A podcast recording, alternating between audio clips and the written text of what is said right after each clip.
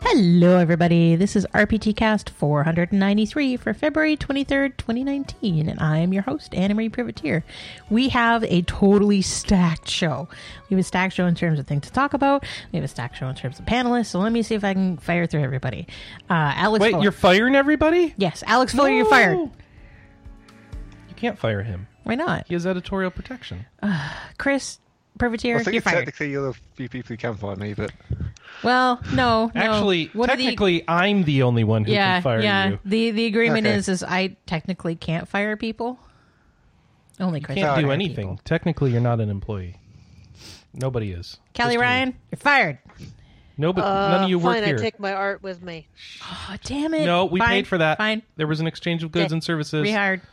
Not for Dang the. it. Oh, well, eh, she made the badges for free. I'm getting a lawyer. Can one of you be my lawyer? Can I fire you and then use you as my lawyer against you? Does that work? Josh, you're fired. Because I can hear you laughing, damn it. Alrighty. We won't fire Pascal because uh, he- we're using his physical addresses and stuff too. Um, don't also, do I that. Just, you can't fire me the day after I finish a Compile Heart game. Oh No, no, yeah, immunity, immunity. immunity. It's like he won immunity on the island. He ain't going home this week. That that's that's automatic immunity to a whole lot of things. Ooh. That's what We're- Jooms will never be fired. We're, we're going to talk about a lot of Compile Heart games this week, and I'd like to apologize ahead of time. Uh, that but let, had to play them. let, us talk about kind of everything that we've been playing because we've been gone for two weeks, and so all sorts of stuff is stacked up. So, um, What's stacked up, Anna? how about Etrian Odyssey Nexus? Oh yes, I've been playing the crap out of that. I finished it. yeah, you blew through that. Yeah, I decided that I was just going to kind of hunker down and finish it. So I that's am what only I on did. Dungeon Six or on Labyrinth Six, and I was doing one of the side labyrinths last night and getting pissed off at all the sliding raft puzzles. Ooh, you're oh yeah. So that's out of I think Etrian Odyssey four. It's very Yeah, pretty. something- So there's this very, pretty dungeon where you're like above the trees. Um, and so there's like these little like flat log things, and the direction that you step on them is the direction that you slide through the air. And so um, the main dungeon that includes that particular mechanic is fairly straightforward, but the um, side dungeon that you can do.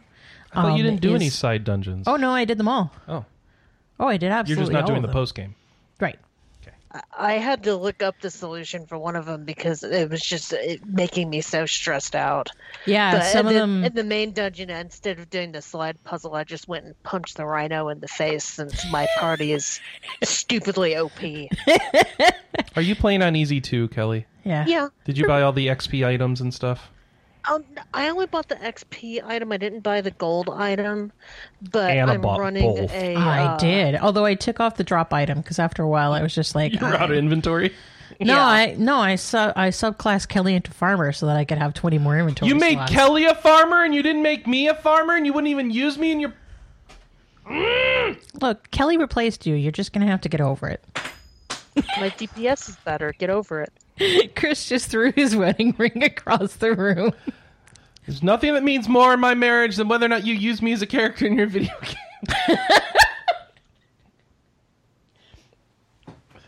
We're going to counseling. So yeah, Etrian That's Odyssey episode- Nexus. We figured out episode 500, folks. It's marriage counseling. so Live good. marriage counseling. It's like everything that I liked about the other Etrian Odyssey games, and none of the annoying crap. The story yeah, is really is solid. A step up from five. Wait, wait, wait, wait. What was the annoying crap? Well, I mean, the problem with Etrian Odyssey 5 is that it is excruciatingly linear. There's very little that deviates. It's like here are five floors that look completely identical and you don't leave, but here's another five floors that are completely identical. And now you're going to go into the same dungeon because here's five more floors that are completely identical. We're not really going to give you a lot of story besides go down more and more floors and oops, you're done. And there was no picnic mode, which annoyed the crap out of me. Yeah. No picnic mode. Yeah. Does that mean no Yeah. very easy? Right. Yeah. Okay. So, yeah. I think they might have included it later as like a free DLC. Oh, but I can't well, remember. I, I don't remember either. I just I, I know that I couldn't punch foes in the face. I just had to overlevel to compensate. Yep. Ah, Um, you're compensating for something, eh, Kelly? Oh, I just This is the guy who's I- running around in fairy wings. You can shut up. Listen, I earned these butterfly wings. They're not fairy wings; they're butterfly wings. Uh huh. Are you my little butterfly? I'm my little butter. Do I need to go to Whimsydale for you? No. Okay. But that will. explains what that potion was for. Anyways, we'll talk about Diablo 3 later. No. Um, yeah, the only thing that I feel like Nexus was missing that I really enjoyed was like in Untold 1 and 2, um, there was like uh, a, a m- more of a collection aspect to it. And I don't remember which one was which. One of them was like, find building out the three, town. Three part. Oh, town And then- building. And then the other one was like uh, creating recipes. oh and yeah. I there was remember. no aspect of either of those but i feel like so the problem with eating food and this is something that i was discussing love with a couple people this week is that eating the food made tp restoration really really broken Yep. I eat food, then I need TP. Can you just pick up your Yeah. ring and throw it at yourself Ow! thank you Um, see, I'm running a uh, imperialist, which does a lot of DPS, but is perpetually TP starved because of how much they use. Right. So I feel like the one thing that they did really well is even though there's no um, cooking, what they did is there's all sorts of adventures. Um, there's like little mini stories inside of every dungeon, and they're themed to each dungeon. So there's one that it's like this really lush forest, and you're always finding like um, fruit, and it's like, all right, so do I want to take the chance to eat the fruit and gain TP back, or is it going to turn into a bad idea? Uh, I thought that one of the neat little touches was how many kind of whimsical side stories there are, like skipping stones or Yeah. making boats out of leaves. Yep. Yeah, there's Um, a there's a place where it's like all sorts of rivers that are um, snaking in and out of the map. And yeah, there was all sorts of like cool like hey, we're going to skip stones and we're going to make leaf boats and um, there were there's a dungeon that you're underwater and like all of the little adventure corners for that make sense for an underwater dungeon. So I feel like there was a lot of thought put into the thematicism of every dungeon. Describe an adventure corner. So like you go into you step on a spot and it'll be like check. And so you check and there's like a little mini 30 second Oh. to 1 minute story that plays This is out. where should you eat the flower or not? and Right. Stuff like that. Yeah. or here here's uh, Kincaid from the Swords Guild. So um, when you collect QR codes from people, um, there are there is at least one event in every dungeon where you meet someone you have a QR code from. Uh, Is this like the other Etrian Odysseys where they put out a big web page with all the QR codes? Or Um, that people have put that together? I'm sure With it's on special Resetera or Yeah. or Game FAQs, but um, the important thing about the QR codes in, uh, this time is that um, if you tag someone who has already unlocked Vampire in their QR code, you also unlock Vampire. oh, Is that a good class? that. So Vampire is like a hidden job that layers on top of the class that you've already chosen. So it changes your appearance. It doesn't change any of your regular attacks. So you can be a vampire changes- farmer and you Yeah. suck the milk out of cows? Ew, That sounds like a hidden fetish, Chris. Oh, Chris. sorry. Chris, just just No.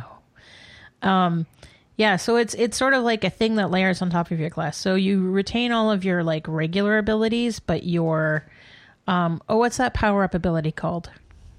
Boost? Force, force. Yeah. Right. And so your force attack and your force overdrive, which that may or may not be the right name for it. Uh, your force boost and your force um, force breaker um, Force. both change. yeah. Not how the force works. Yeah, so these force um this like uh you build up your force meter until it's 100% and then you can use a force attack or you can use like this overpowering force attack that breaks your force meter until you leave the dungeon. So those two specific attacks change when you're a vampire. And your appearance changes. Even if you've already customized it? Yep. Huh. Because I went and downloaded all of the different uh, character packs because they were pretty much all free, They were all free. and uh, pretty much just made all of my characters how I wanted them to be, which was kind of neat. Yeah, I enjoyed that. So yeah, I finished the game. There is some post game content. Um, there's like a giant 15 floor dungeon. Um, and I kind of have to wonder if do you remember in Etrian Odyssey 4 how there were like the four elemental dragons that hung out and you had to fly around them? Yeah, I remember that. So I kind of wonder if those are c- come back in the post game for Etrian Odyssey Nexus. I haven't looked it up, so Um, I, I'm not sure. I, I know I tried to do the post game and for j- just because Imperialist was so broken in that game too, and I ended up kind of giving up because you know I'm running around punching dragons and then hit a super boss and then I get punched and it's like okay I think I'm done with this game. But yeah, I'm about halfway through um, compared to you. I just started dungeons or labyrinth 7 kind of going through that. Um i really like the the um bartender in this one. He's really funny. Full, full of dad jokes. He's very outrageous in a good way. Uh, He's jim? Yes. no. No he's just full of dad jokes. Oh, okay. Yeah, he's he's an old man with a twisted sense of humor, and it comes through Yep. really well in the localization. But yeah i think this is the best Etrian game that's come out thus far Yeah, no, I totally agree. Um, you know, if someone said, "Hey, which Etrian game should I play if I only play one?" This would definitely this be one. the one. Um, yeah And yeah, I just it's to me the thing that was so fascinating is like by the time I hit where you were in the game, I'd already done more labyrinth floors than Etrian Odyssey 5. But Etrian Odyssey 5 I'm like, "Oh, when is this going to end?" And Etrian Odyssey Nexus I'm like, "Yeah, I get to keep playing." well just the Well, that's a good variety the, Yeah. the variety of dungeon designs Yep. has made all the difference. um, Atlus had that survey this week, Yep. and one of the things I put in there was Etrian Odyssey Untold 3 on Switch, please. Yep, I put that in there too. Is that a thing that exists in Japan? No. No, we're just Unt- uh, requesting 3 it. is the only Etrian Odyssey game that was never remade for a Aren't they modern going to make a new Switch game from scratch? Why do you need a remake? because it was the only old game that wasn't remade. Okay. and it was the best one of that trilogy. Did they give you options, or did you suggest this? You Um, could put in your own suggestions. Yeah, the both is the answer. Yeah. Um, and since I was done Etrian Odyssey Nexus, um, and I then I proved something that Josh had written because Josh wrote about 1979 Revolution Black Friday, which is a game that I played at E3 or sorry at, at PAX West a few years ago, and then it totally dropped off my radar. Totally forgot about it. Um, but then I noticed that I had like um nine dollars of coins and the game was like 10 bucks so i was like yeah i'll just buy it so I bought that and I spent an evening this week playing that. And it is a Telltale esque adventure game um, taking place during the real 1979 Iranian Revolution, uh, where they overthrew the royalty and replaced the government with a Islamic regime. And so um, it's based off of like real people, and they have real photos and um, voice recordings and all sorts of like actual stuff from from Iran leading up to and during the the revolution.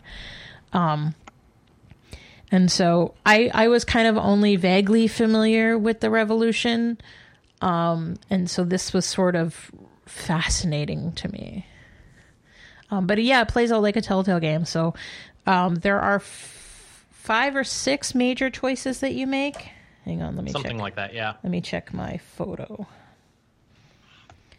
And then there's a whole bunch of minor choices that you make in the game. And it does that same phone. One, thing two, where it's three, like four, five. Babak Yep. will remember that when you make a choice. Yeah, so I'll remember that. Yeah. So basically, you uh, are are swapping back and forth between um, 1978 and 1979 leading up to the revolution, and then 1980 slash Where your 81, where your Yeah, where character has been captured and is being interrogated. Enhanced interrogation, I think you'd say. Yeah, cattle prods are. Yeah, if you're if you're squeamish to um, physical violence or torture scenes, don't play this game Yeah. because it gets real. Well, like Um, the one part where you were messaging me, like right when you start in the prison, where you can hear the screams coming Yeah. from the other prison cells. So- it's all kind of creepy. Like the They nailed first that stuff. 30 minutes of the game is you being introduced to your interrogator and being introduced to being into prison and sort of getting your first feel for how the decision tree works. And I was so I was sitting there feeling so incredibly anxious and I couldn't figure it out until I stopped and put down the game but left the volume on um, to type something to Josh and then I realized that I was hearing screaming and like other various background noises and i'm like oh my god like this game nails like um the the sort of Ambiance, for lack of a better word. yeah yeah and and that carries through really the whole game Yeah. so so much attention to detail in that game i'm just i'm so impressed um and so I, I think it's interesting that despite being a fairly short game because the idea is, is you're going to replay it a few times um, is they really actually make you feel for the characters in it I know you were upset when Babak died. The uh, the, the Oh, spoilers! the main character's friend. Yeah. What are we doing? Spoiling? the so that made me You may be able to save him. I don't know. I didn't go back and try. i feel like you should be able to save him That should definitely be something you should be able to do. I mean, right before Babak, you have a major choice. And I have to wonder if going one way or the other will save him. Now, when you play through the game again, can you go back to major, major decision trees, or do you got to Yep. start from scratch? Nope. Yeah, you can, you can go back to any chapter, Yeah. Oh, so the game is like, divided 19. into like 15 chapters, something like that. and you can jump to mm, any major decision and some of the minor decisions. That's good. Yep. No, they they definitely thought that out. Um, and then so I was done 1979 Revolution, and I was like, I don't really know what I want to play. Um, and then Thursday night I got really sick, and so I was like, all right, so I have to take some of my medication. And the problem is, is if I take a combination of two of my medications, I get Then really you get high. high. Then you get high. Then you get high. because it's like one of the medications that I take by itself. Um, so the bottle says take no more than four in 24 hours, but my doctor has told me I can take up to 16. But if you take a lot of this particular medication, it can it can give you uh, a high. And the problem is, is not only did I take that medication, but the pain got so bad I ended up taking an oxy. So then I was definitely high. And the problem is, is when I get high, I get the worst choice paralysis. So I'm sitting in bed in tears because I am tired. I don't know if I should eat Twinkies or Cheetos. Not quite that bad. But I was sitting in bed, like in tears, because I was hungry and high and tired, and I didn't know which one of those things to action on.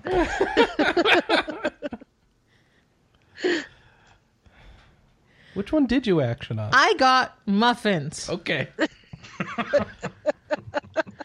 So then I, I had a problem because I was both high and tired. And I just couldn't decide what to do about it. So I was like, oh, all right. I had to force you to go get muffins, didn't I? Yes. Chris broke my choice paralysis. Yeah. And then I was like, all right, so I'm really upset. So I'm going to do the thing that I know that makes me really happy. I'm going to grind in a JRPG. Mm. So I booted up Phantasy Star Yes. And immediately died. So I was like, all right, there's got to be a trick to this. So I then brought up an FAQ.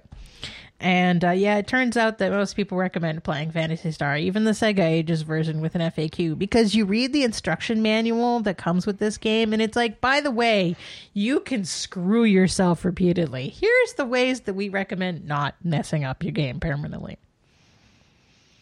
Because you can like Yeah. drop key items, and you can fall into like permanent dungeon holes. That if you don't have some method That was of my escaping, band name in college. permanent dungeon hole. Uh, because if you don't have a way of escaping, you actually can't exit the dungeon. So if you save over, over your only save while you're inside of that dungeon, you can't finish the game. Um, yeah, those were the two big ones. There's some other minor stuff like the A and B button act the same. B button doesn't actually cancel. it's like, do you want to do this? B. Oh, thanks, you did it. So you do kind of need to be careful. Um, but yeah, so I was like, all right. I know this is an old school JRPG, so it's going to be Dragon Quest esque, where you're going to have to do some grinding to start out with. But I'm playing the Ages version, which means I I get fewer encounters, and when I do get encounters, they give me more experience and gold. So I should be set for this. And then I went out and died. I'm like, all right, what did I do wrong? So it turns out it is very Dragon Quest esque, where in the original Dragon Quest game, you have to go out and you have to stay right around the castle and you have to fight blue slimes. And if you get a red slime, you go eek and run away. In Phantasy Star, there are like four things you can run into, and you can only kill one of them to start. Yeah, that's pretty par for the course. And so you the nice thing is is it is fairly easy to run away from encounters, but yeah, you have to like um, kill swarms, which by the way are spelled S W O R M S. So I wasn't sure if this was someone who just didn't know how to spell swarm and pr- spelled it the way that they pronounced it, or if it was really S worms. Um, it could possibly be. Uh. Because Not sure. it could go either way. Flying worms. At, at least the nice thing is that with the Sega Ages version, that instead of spending like three days grind doing that initial grind, you only spend like one day. Yeah, But it's e- it's about even- an hour. But like even then, uh, that particular one, um, I only had to do that initial grind. Everything else, um, like once I got over that initial hump, then I pretty much could take on anything that was thrown at me without Yep. without much more grinding. Yeah. So what I did is I grinded until I had enough bun- money. I I, I went dra- very Dragon Warrior esque. I I grinded until I had enough money to buy the best armor and weapon that was available to me from the introductory towns. And then I jetted off, and I haven't grinded since. Yeah. Have you gotten any of, of the other party members yet? Yes, I'm like seven hours into the game. Uh, Alyssa's level 25. Everybody's over level 20, which is really the bare minimum you need to beat the game. Because at level 20, everybody who who knows spells learns their last spell. Um, so yeah, I I just picked up. So I have like the ultimate sword for Alyssa, the ultimate axe for Odin, um, the best claw for Myau. Meow. Meow. That's his name. Meow. Meow. M Y A U. And he's so cute on the map. He goes little boing boing boing boing. His sprite is very Wait, adorable. wait. The cat fights? Yes. Yeah. They don't have fighting cats in the other games. Um, Myau's like descendants actually show up again in four. How? I don't Also, remember I don't this. think he's a cat because I'm supposed to feed him a nut, and apparently he turns into a dragon. Eh, he's he's looked very cat-like to me. I've always considered him a cat. Okay. It, it's kind of a very Lunar esque situation. Yeah. Um. So yeah, that's what I've been playing this week. So, Kelly, I know you said you've been playing Nexus, but what else have you been playing this week? Well, I finished up um, Kingdom Hearts three uh, that week that um, we took off, and boy, talk about uh, them realizing at the last second, oh yeah, we need to wrap up some of this plot stuff. Now they realize it. Yeah, it was like Only took Uh, them di- 20 years. Disney World, Disney World, Disney World, and then plot dump truck. um, A- and yeah, they wrapped up a lot of the stuff oh, oh, satisfactory to me. Um, the, the ending itself, they definitely left open for a sequel. Which no. are are are we all surprised by this? Were you surprised? I was surprised. Alex, how far are you in Kingdom Hearts 3? I finished it. Oh. That's why it's Any- got a review. Right. so, how much hate did you get for that review? Because you scored it like high, but not super high. Yeah, I haven't got any hate. That's that's probably exactly what I would have scored it, Alex. Um, Yeah, I mean, But you guys like I seem to enjoy the game differently, though. Yeah, I mean, I didn't actually say much that different to what was said in most of the other reviews. How much you're going to like the game depends entirely on how invested you are in the series. Yeah, yeah, and uh, I'm heavily invested in the series, so I enjoyed my time with it quite a bit. But I mean, there's still, there's still some story problems. You can definitely tell that it's been in development hell for what 13 years, just because of how some things seem really old and how I don't know shoehorned in a lot of that plot was at the end. Uh, Yeah, the first, I- the first two thirds of the game is sort of being not really doing anything of any use whatsoever. Yeah. Yeah, and because you, I went to Uncanny Valley World just like you did, Alex, and I was like, okay, this is all based off of the Pirate sequels with Davy Jones that nobody liked, and these movies are almost 10 years old now. Yeah, I think it's all based on the third movie. Yeah. The third movie or the fourth and fifth movie? No, the third, the third, Third movie. Okay. which I mean, I kind of appreciated because I enjoyed the second and third movies quite a bit, and then the fourth and fifth movies were just garbage. And I did have a lot of fun leveling up my ship in those levels, but at the same time, it just felt so. This should have come out in like 2008. Uh, but yeah, I, I enjoyed my time with the game. I know that it's not going to be for everybody. Um, I can definitely see some of the problems with it, but I I still had fun with it, and I'm hoping that it does get a sequel because they certainly left it wide open for one. What else have you been playing, Kelly? So I put out a call on Twitter to have um, our fans shame me into trying to finish Trails of Cold Steel. Did it work? Yeah, Whoa, well, whoa, I mean, I'm whoa. on Hello? chapter. Hello? Who's at the door? It's Trails of Cold Steel reminding you to play me. Oh, Yeah. at least it's not your fans. They're the worst. So I've been playing a lot of that. Um, I'm in chapter four right now. I just did a side quest where you have to find a kitten, and you meet the boss cat whose name is Mister Tittles. Wait, and wait, wait, wait, wait. What?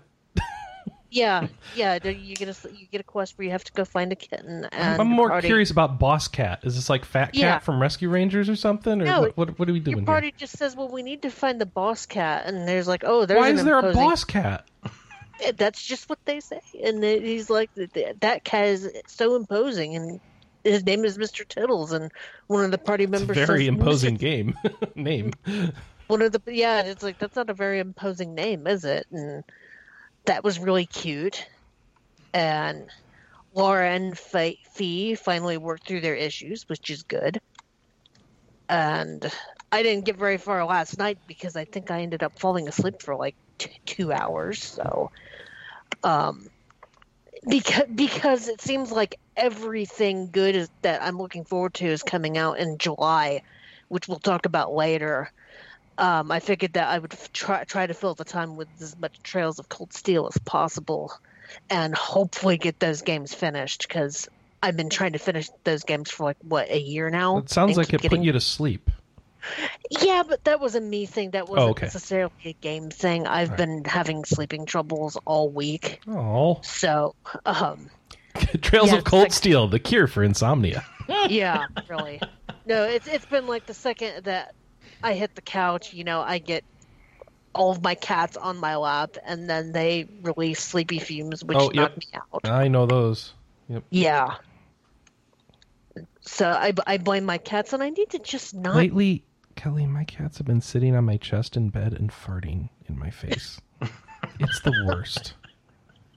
And you can't tell they don't make a noise. It's just like, ah! Either my wife is poop the bed or the cats are the worst thing ever in my life right now. And this is sucks. Have you changed their food recently or something? Nope. No.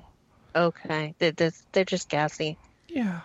See, I've had a It's different bad smell issue. Those are not past- sleepy fumes. Let me tell you. No, I, I've had a different bad smell issue this week. I've had a skunk in my yard that the dog keeps trying to pick a fight with, and it's a miracle that he hasn't been sprayed.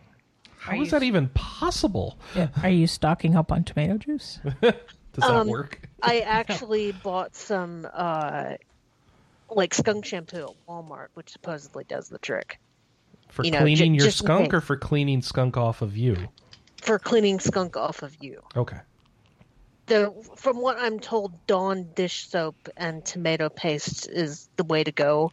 Oh, 'Cause, that um, sounds like a delightful combination. Well, they, uh, well, I was talking with the skunk trapper yesterday, who uh, was telling me that the skunk spray is an oil, and that's what Dawn dish soap does. Is it Oh, breaks yeah. down? Yeah. Well, and the Have- tomato paste is acidic, and so it cancels out some of the. Why why not vinegar then? Um, Don't know. All right. Have you thought about just making pasta one night spell. and doing the dishes in the sink and then dunk gunking the dog into the sink after you do oh. dishes? 'Cause that'll be the same been- thing. He hasn't been sprayed yet. Okay.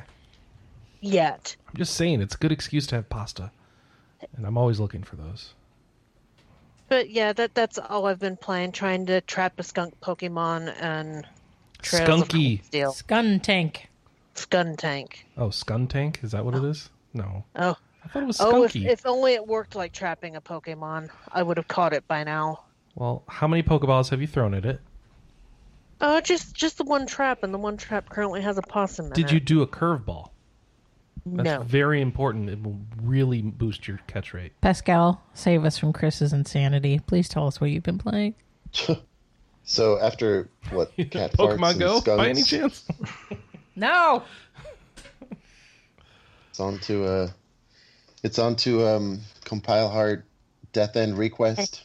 Oh, Speaking of stinkers, bu- bu- bu- Wah, wah, wah, wah. Well- Actually, Death End isn't bad. You know, You haven't oh, played so it. I was gonna say you've already uh, played it because I, I think, I think you would probably enjoy it. I I have put like no time into it. do you even have it? Yeah. Oh, Yeah, no. To be honest, um, games It's, just show you up know, in my it's kind of- house apparently. Oh, sorry. Go ahead, just like the Pascal. thing My to- apologies. I guess hate on, but um, there there are quite a few things about Death End that I quite liked. Um, and still, Okay, they- can you give me a premise for Death End? I'm sorry, I, I'm not really remembering which one Um, this is. you're so- a guy who works in video game development, and you used to have a best friend, but then they disappeared, and then it turns out that they're stuck in the game that you developed together. So it's like dot hack, but more personal responsibility. Yes. The problem is, is um, in the game, there's only a 1% chance of ever achieving the true ending, and the true ending is what your friend needs to get out of the game. Well, why did you program it like that? Because it sounded like a good idea at the time. Why did you program the ability for people to get stuck in your game? Look, that wasn't part of the game. Oh, That was an accident. okay. So Sorry. what do you do? What's your gameplay loop here? Carry on, uh, Pascal. I'm sorry I interrupted Is this you. a R- this is an RPG, right? yeah, it's um, but it's it's probably more than fifty percent visual novel, Oh, like okay. seventy five or more. So what do you do during the non-visual novel parts? Um, so, okay. Um, that's actually the part that had me praising the sun when I finished it yesterday, because the actual gameplay, um, I feel like, gets old really quickly. The the the gameplay is just um, kind of traditional, like third person dungeon crawling, fight monsters. Um, but the combat system, I don't know. There's just several things about it that didn't click with me at all. I don't. I don't think I really understood how to use it well, or maybe there is no way to use it well. Um, you end up. So I don't. I don't really know where to start because you already like you you summarize like kind of what the the plot is about, and that really is the highlight of the game. I mean, if you're going to play it, that's really the only reason why it would, would be recommended. this because sounds it like yeah, a YouTube to- so game. combat is sort of weird Well- because you have plugins that you need to apply, and the plugins define the genre of your combat. So you can do like uh, what is Oh, a first person cool. shooter and slots and like traditional RPG. That Um, is so- a cool idea, but those are only um, usable in certain situations. Yeah, Um, that's a, no, that's a really neat idea. If if it had been, I think maybe implemented, I don't know, a little bit more consistently and like you can actually turn your uh, your game into a a two D fighter at one at, at various points. Oh, that's so cool. Yeah. yep.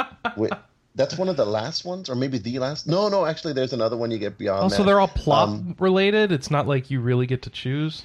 Well, and you yeah, that's the problem is them, is you just get them in a certain order and at certain times. Well, and the problem is, is you can't permanently transform your combat into like these these modes. Right. It's always going to be RPG, and then you can sometimes change it. Oh, So all of that is, is relying on one thing. When you, whenever you enter a battle, um, the combat arena, which is like a circular field, and I'll, I'll talk more about that in a second, but it's littered with what the game calls bugs, which are these uh, little um, spots all um, just scattered all over the arena floor. And if you step on them, they um, they damage you in some way. Well, they have various effects, but that's kind of the the, the overriding thing. They they cause damage. But um, oh, and um, that's if you step on them. Now, conversely, you can also use your own physical attacks to knock enemies into them. And the point is to reduce the amount of um, bugs in the arena, so the amount of these uh, these spaces, by, down to fifty percent. There's a little meter in the corner of the screen that tells you uh, what percentage of bugs are remaining in that during that battle.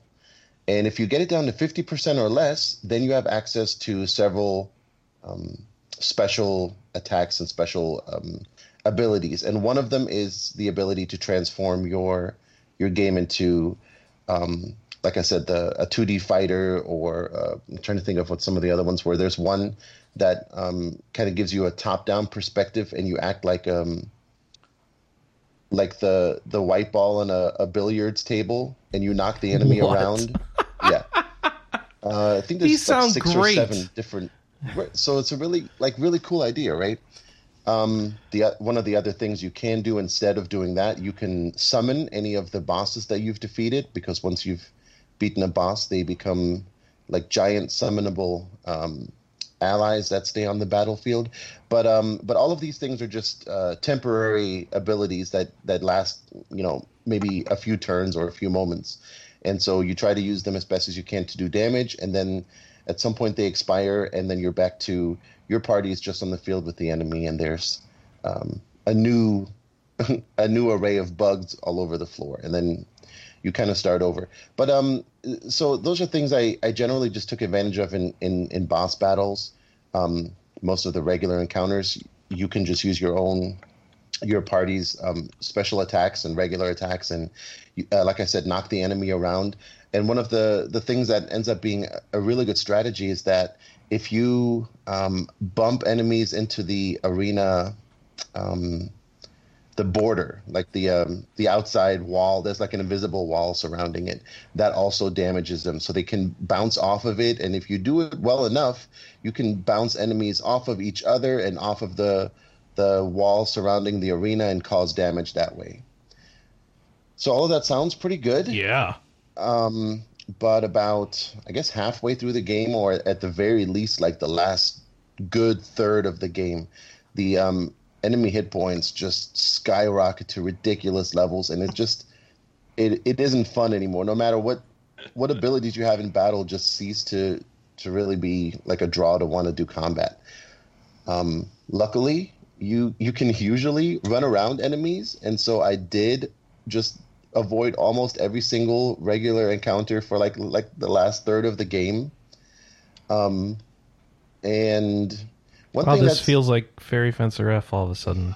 I, I must say, I'm shocked that a compile compile heart. heart game isn't isn't balanced well. Kel Surprise.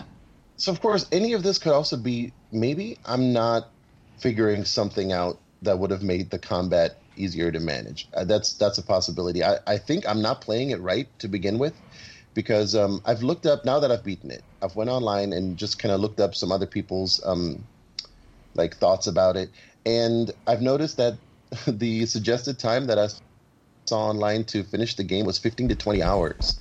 And when I finished it, and remember, this is with me skipping a large chunk of possible battles I could have gotten into. I finished it at 39 hours and 40 minutes. Hmm. So I really don't know um, what I'm doing wrong. Yeah.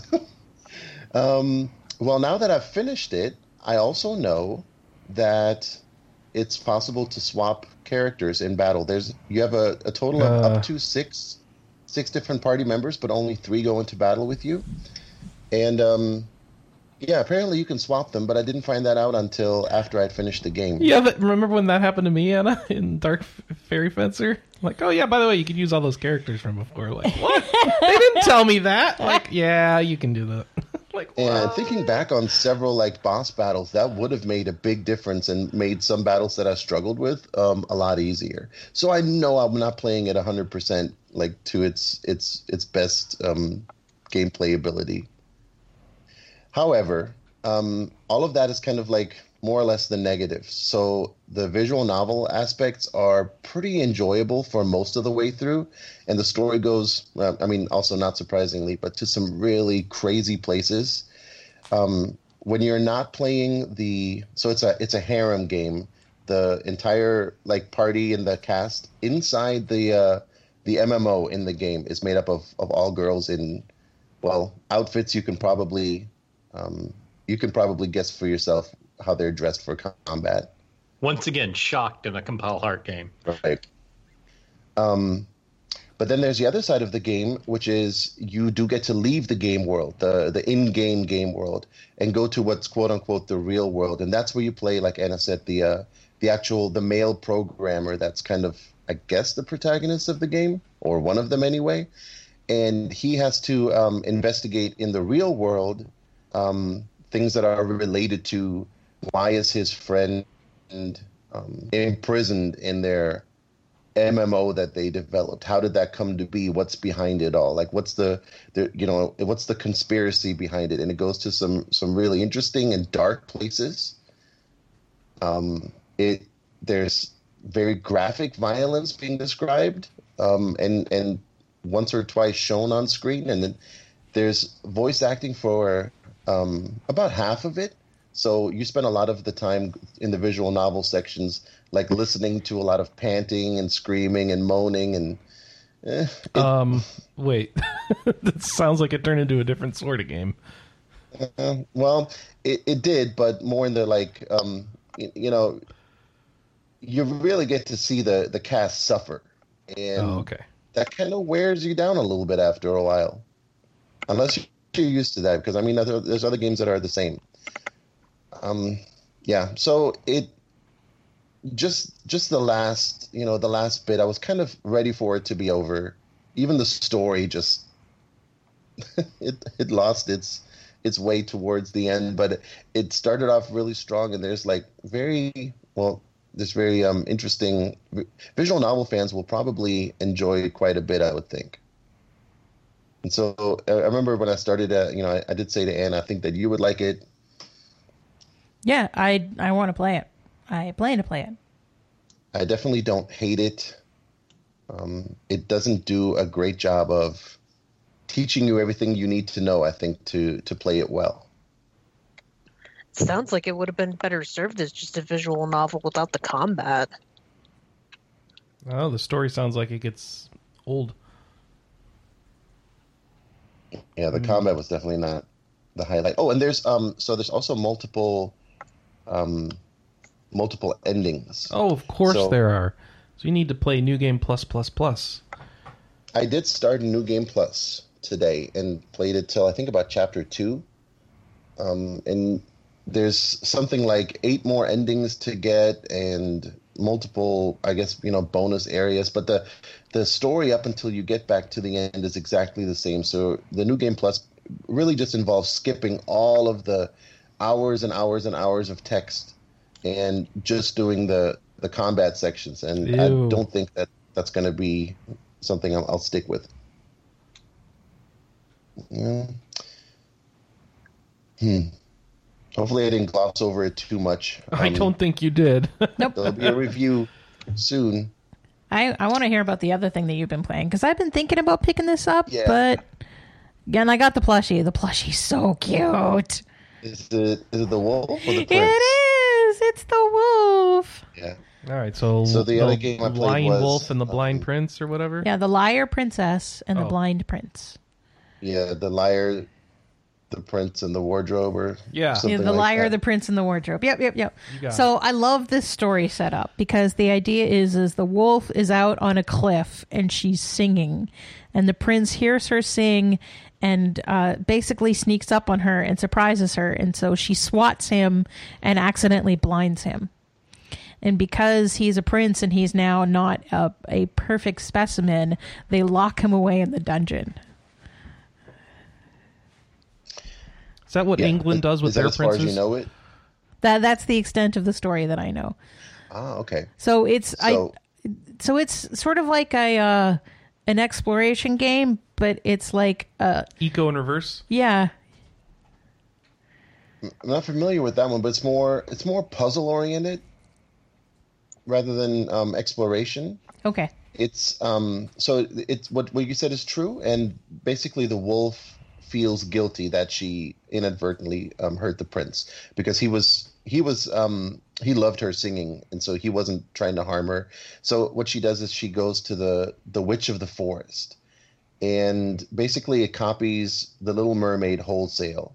She she asks the witch for help to um, to restore the prince's eyesight and the the witch says um, sure bring him to me. So the wolf has to get him out of the castle where he's being held now and and escort him through the forest. So the entire game is basically an escort mission. But the uh, the wolf in wolf form is unable to do that. So the witch grants her the ability to change into the princess. And um, in exchange for that the wolf has to give up her singing voice. I mean it, it can't be any more little mermaid than that. So she can still talk. She just can't sing. That's that's about the only difference i think yeah and then um all of that and as well as the wolf getting the prince out all of that happens in the the prologue to the game. So the actual game isn't getting the prince out of the castle. It's you already have the prince and you have to walk the blind prince through the the forest. And along the way there's there are some enemies that you can fight only in wolf form um, but the majority of it is based around um, like light puzzle solving. It's it's fairly easy for the most part and just getting to the end of each each level um, get past the obstacles. The prince can't see so you have to if you want him to do anything or move you have to hold his hand. And you do that by walking up to him and pushing um, pushing the square button. I can't well square on playstation. I'm not sure if it's out for anything else.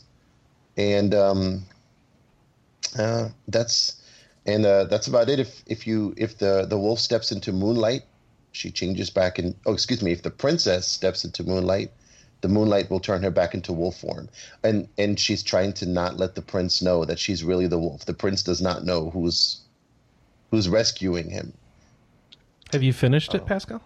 yes Do you, do you think the story is good throughout? actually the story was kind of i mean it sounds like a good setup but Mhm. they it kind of went nowhere for a while. Oh, there's a few made like two or three th- um, like narrative events that you encounter on your way through the forest and they kind of left me a little uninterested um, but the ending of it the ending of the game is well i mean it's a it's a fairy tale and it's maybe not it's not a cute and cuddly ending but um, it's satisfying i think and the whole game is short enough to where it, that could that could still appeal. The gameplay itself is okay, not very not very challenging. Um, so if you don't mind an escort mission with, uh, I guess I guess a cute story at the end, then that's a that's a good game. cool. all right And Kelly, is your cat playing with a cord? No, no, I was Oh, repositioning okay. my chair. I was just wondering if that My was the cat. No, they're both asleep. Oh, so josh both. you, You have like twenty-seven cats. Well, like there's three of them in the room now, and they're all asleep. Oh, so, Josh, you've also been playing more Compile Heart Fun. I- I've been playing more, but I hadn't been making any progress. Well, Or why having any fun. Tell us about Agresor Mariage. yeah, it feels Have you like still I've been, been pasting um softcore porn in our staff channel? Yep. Oh, jeez. Do I have to put Well, up more more interpretive because I haven't photos? gotten anywhere. No, Um, Chris, no. Did you not like my photo, Anna? No. I thought the staff loved that photo. There, there, there is a photo in the game that is almost identical to that, Chris, but I decided not to post it. Oh, you should have. Go figure. There, there's something involving bananas with the girls that happens. All right, so maybe let's skip the Mariage. What else have you been playing? oh man, like um, uh, I also picked up uh, Anthem. Oh boy. has- Oh boy. Why? Why? After that beta, why? Did you have to know? So, someone has to review it. Oh boy. So What do you I've think been of talking Anthem? to Glenn, and Glenn says the release is already somewhat better than the beta was. Glenn likes everything, Anna. He doesn't, though. It, it's definitely. I, I haven't gotten to play that much. I just got it yesterday, and this morning I was going to play some more, and there was like a 11 gigabyte Giant patch. So that kind of got in the way of playing, uh, you know, some this morning. All right, so we Um, talked it- about the beta being buggy and uninteresting. What Yeah. what have you found the main release to be? Uh, less buggy, but still not that much more interesting. Okay. Ooh, ouch. no, I mean part of that is that you know I played the alpha and then the beta, so I still haven't gotten to any content that I haven't seen Oh. before in one of the other two. Ah. because I've only played like three hours or so. So it's all stuff that the introductory tutorial mission was in the alpha, and then now we're on to the beta. You know, now I'm into the beta stuff.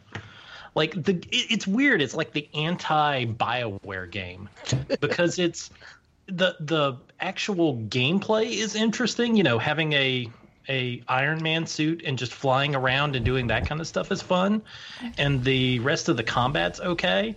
But it's hard to really give a flying flip about the world.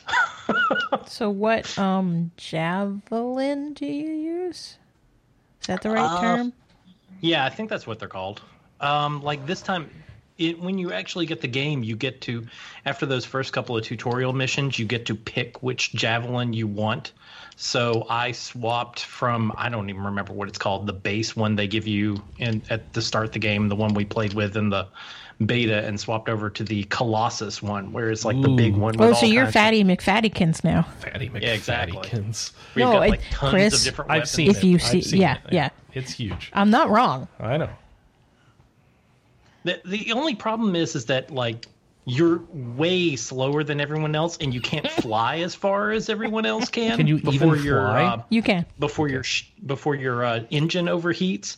So there's been a couple of times where it seems like uh, the like the next checkpoint in the mission is too far for my character to get to. so everyone else flies off and leaves me. And Oh, I it's have to, okay. like, They teleport you there, right? home.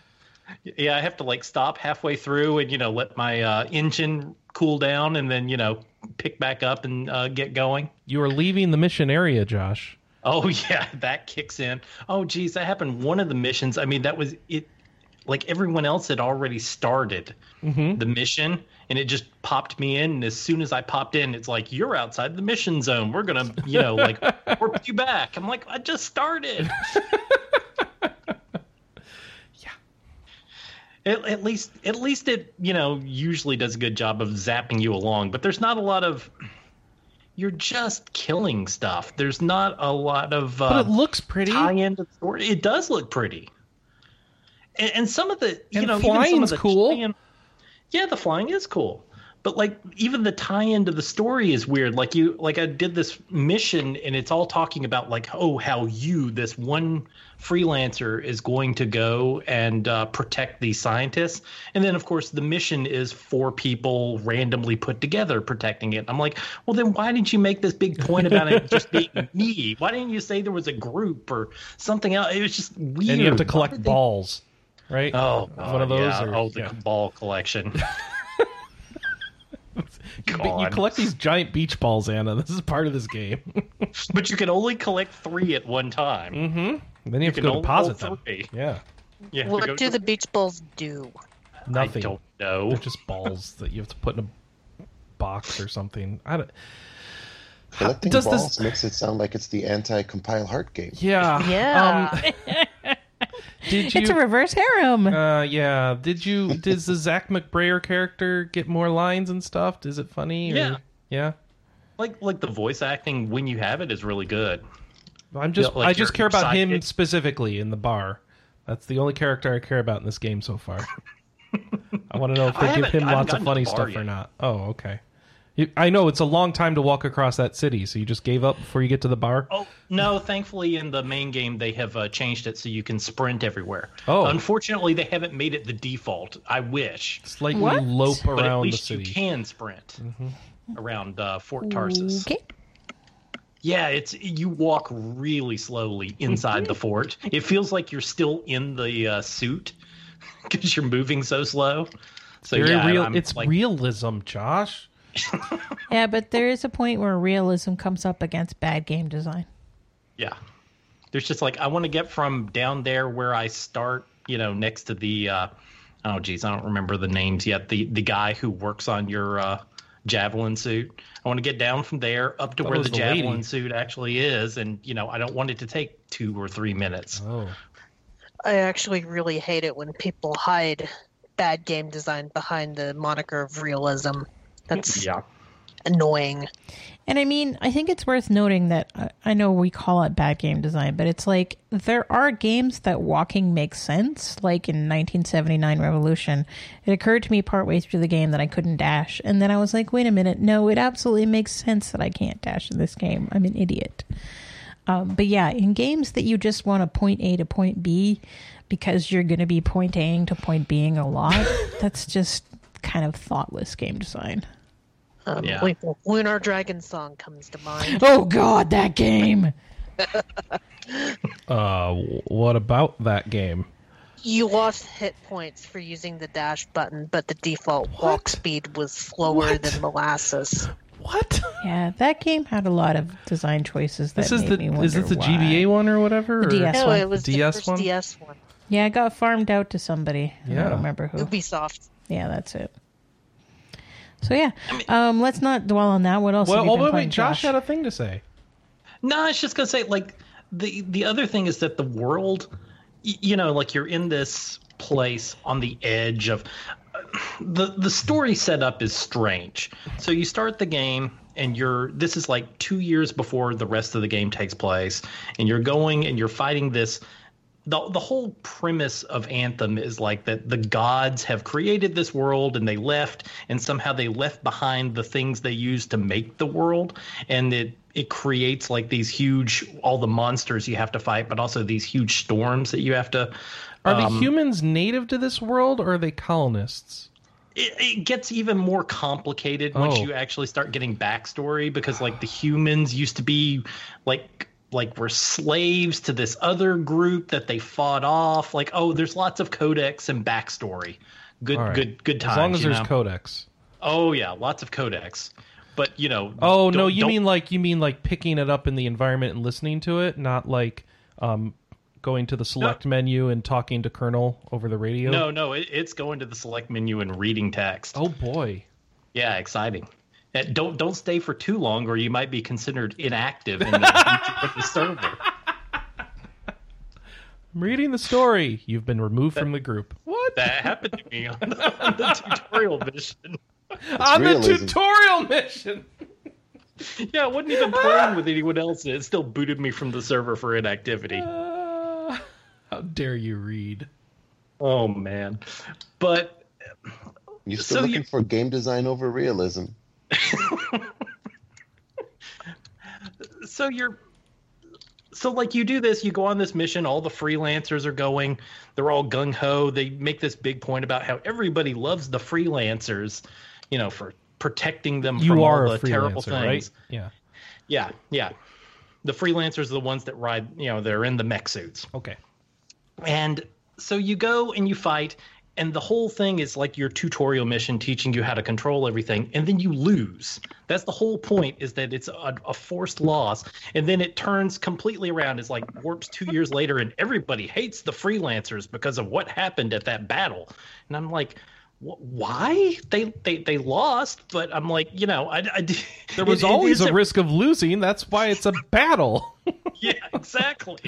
I mean, it wasn't like we committed a massacre or anything. It was just like we, we Did, just was there lost. betrayal or No, no, Oh, nothing. okay. You just you, you fought these monsters and you couldn't fight them all off, and a bunch of people died. And I'm like, why? Why does everyone hate us now?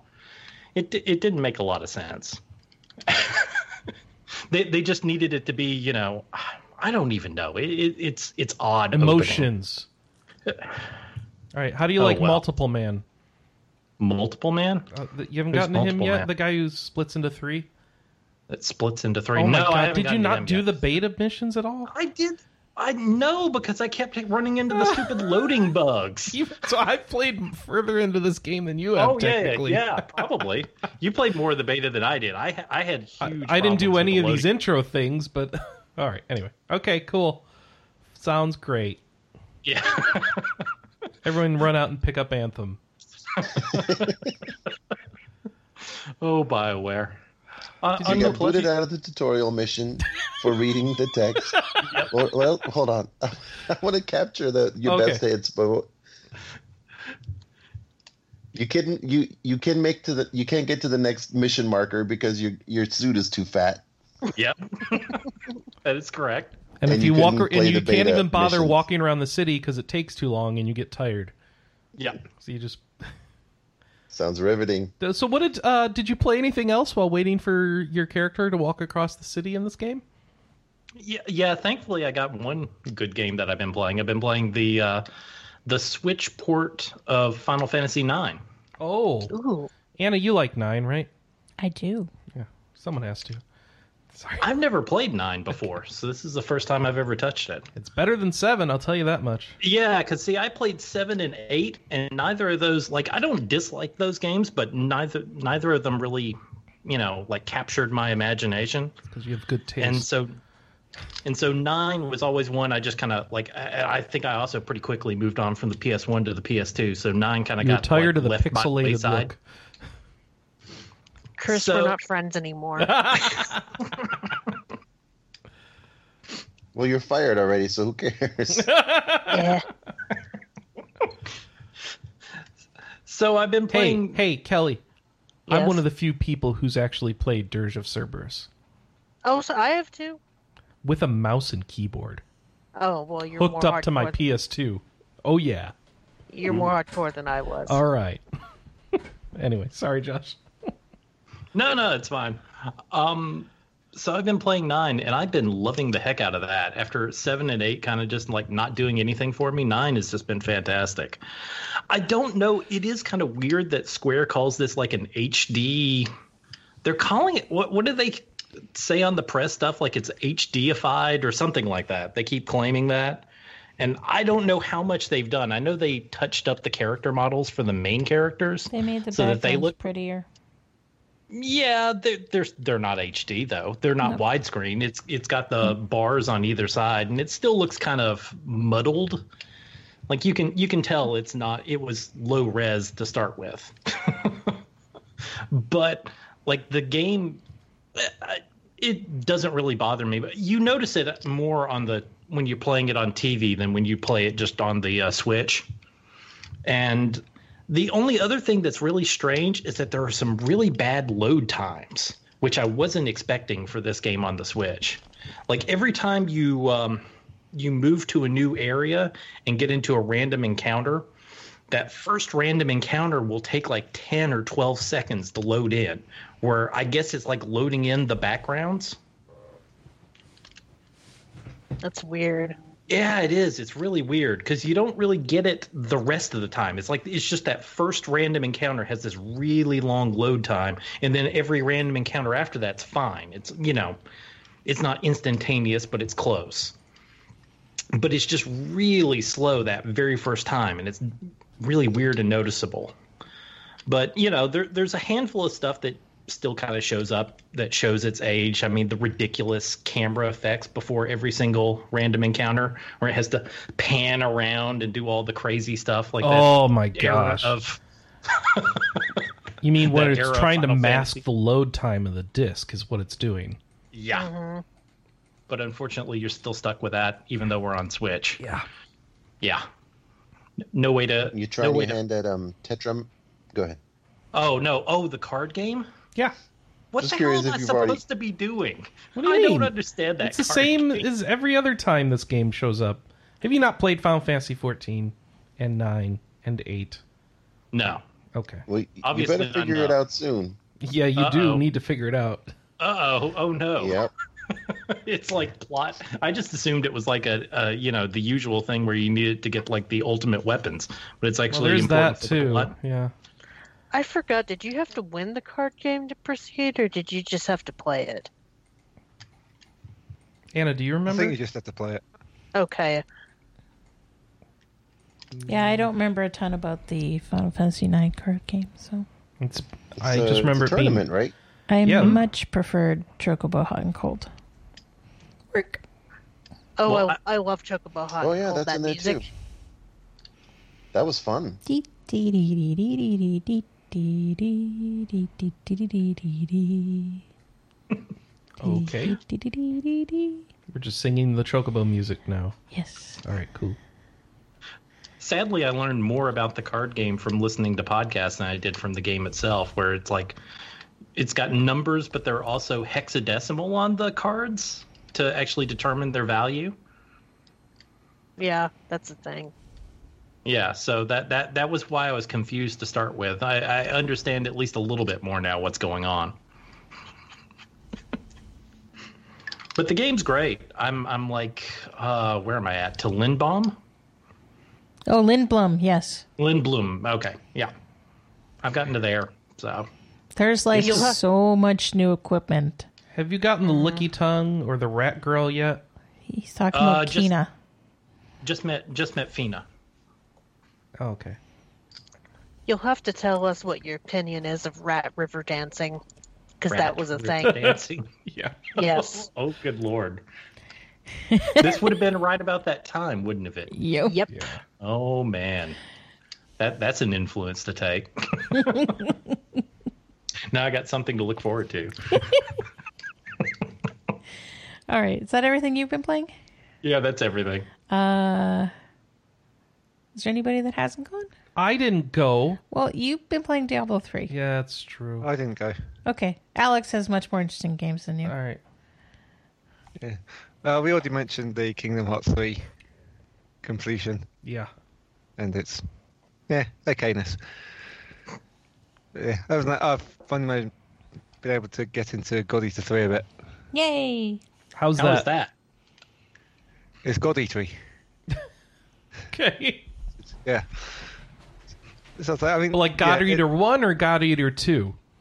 they, they were kind of the same. I, I, I mean, I got it's the impression that people didn't like the story as much in 2 or the. I don't know.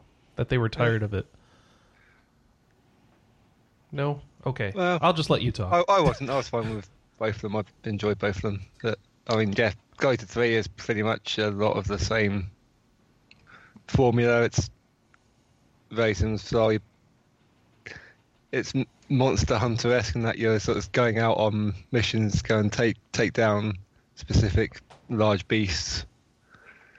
Usually get um, it's usually you and three other AI characters. Though you can also play it co-op online and so forth. I mean, I'm enjoying it, but it's a bit by the numbers, a by the numbers sequel. It's I think there's no real connection between the two, especially well between uh, Eater three and the previous games, especially as like Eater three more so than the previous two games, as it's set sort of some years after Eater two, so there's no real connection. I think there's been some disaster that has actually changed who is currently in charge of the world. So you used to have um, Fenrir, I think was the organisation you were part of. There's now an organisation called Gleipnir. So, yeah, it's just a bit of a bit all by the numbers, really. I mean, it's enjoyable. It's got all the same, a lot of all the same stuff from the previous two games. Was this the first one developed like with console in mind? I think the they first- they ported the other two, but Yeah, it's the first one that was yeah developed for console. I think it's for PS4. yeah. Which So is it like so? Does that improve things? That is not you know stuck on the Vita anymore?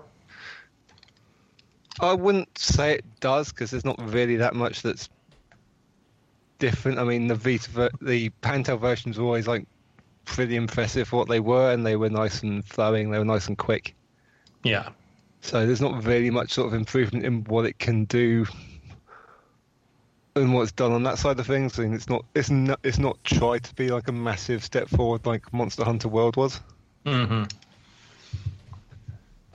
So I mean, yeah, you still got you still got very similar battle lay- layouts and sizes. as- You might just have a lot more interesting stuff in the background, but aside from that, it's- much the same.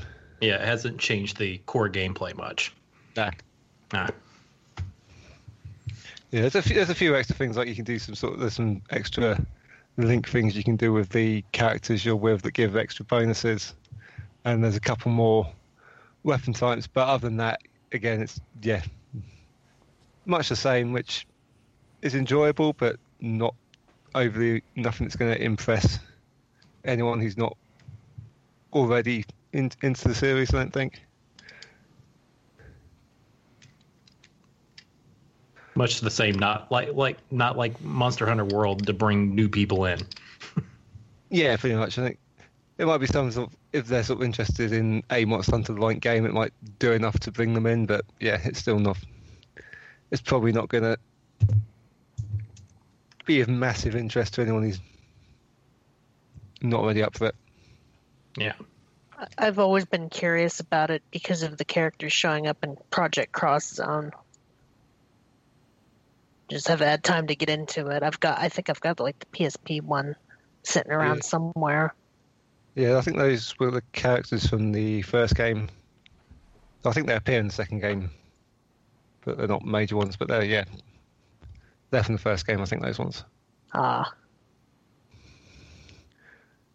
Yeah, I mean the char- the characters are interesting enough. The storyline hasn't really picked up yet. There are some certain threads that look somewhat interesting, but are also sort of a bit rehashed from previous games so far. Just because you get a young girl who's clearly related to the Aragami in some way, which is basically a plot point from the, or sort of the major plot point from the first game. So. Hmm. You're also playing a game that I want to hear about because I want to know what system you're playing it on. Switch.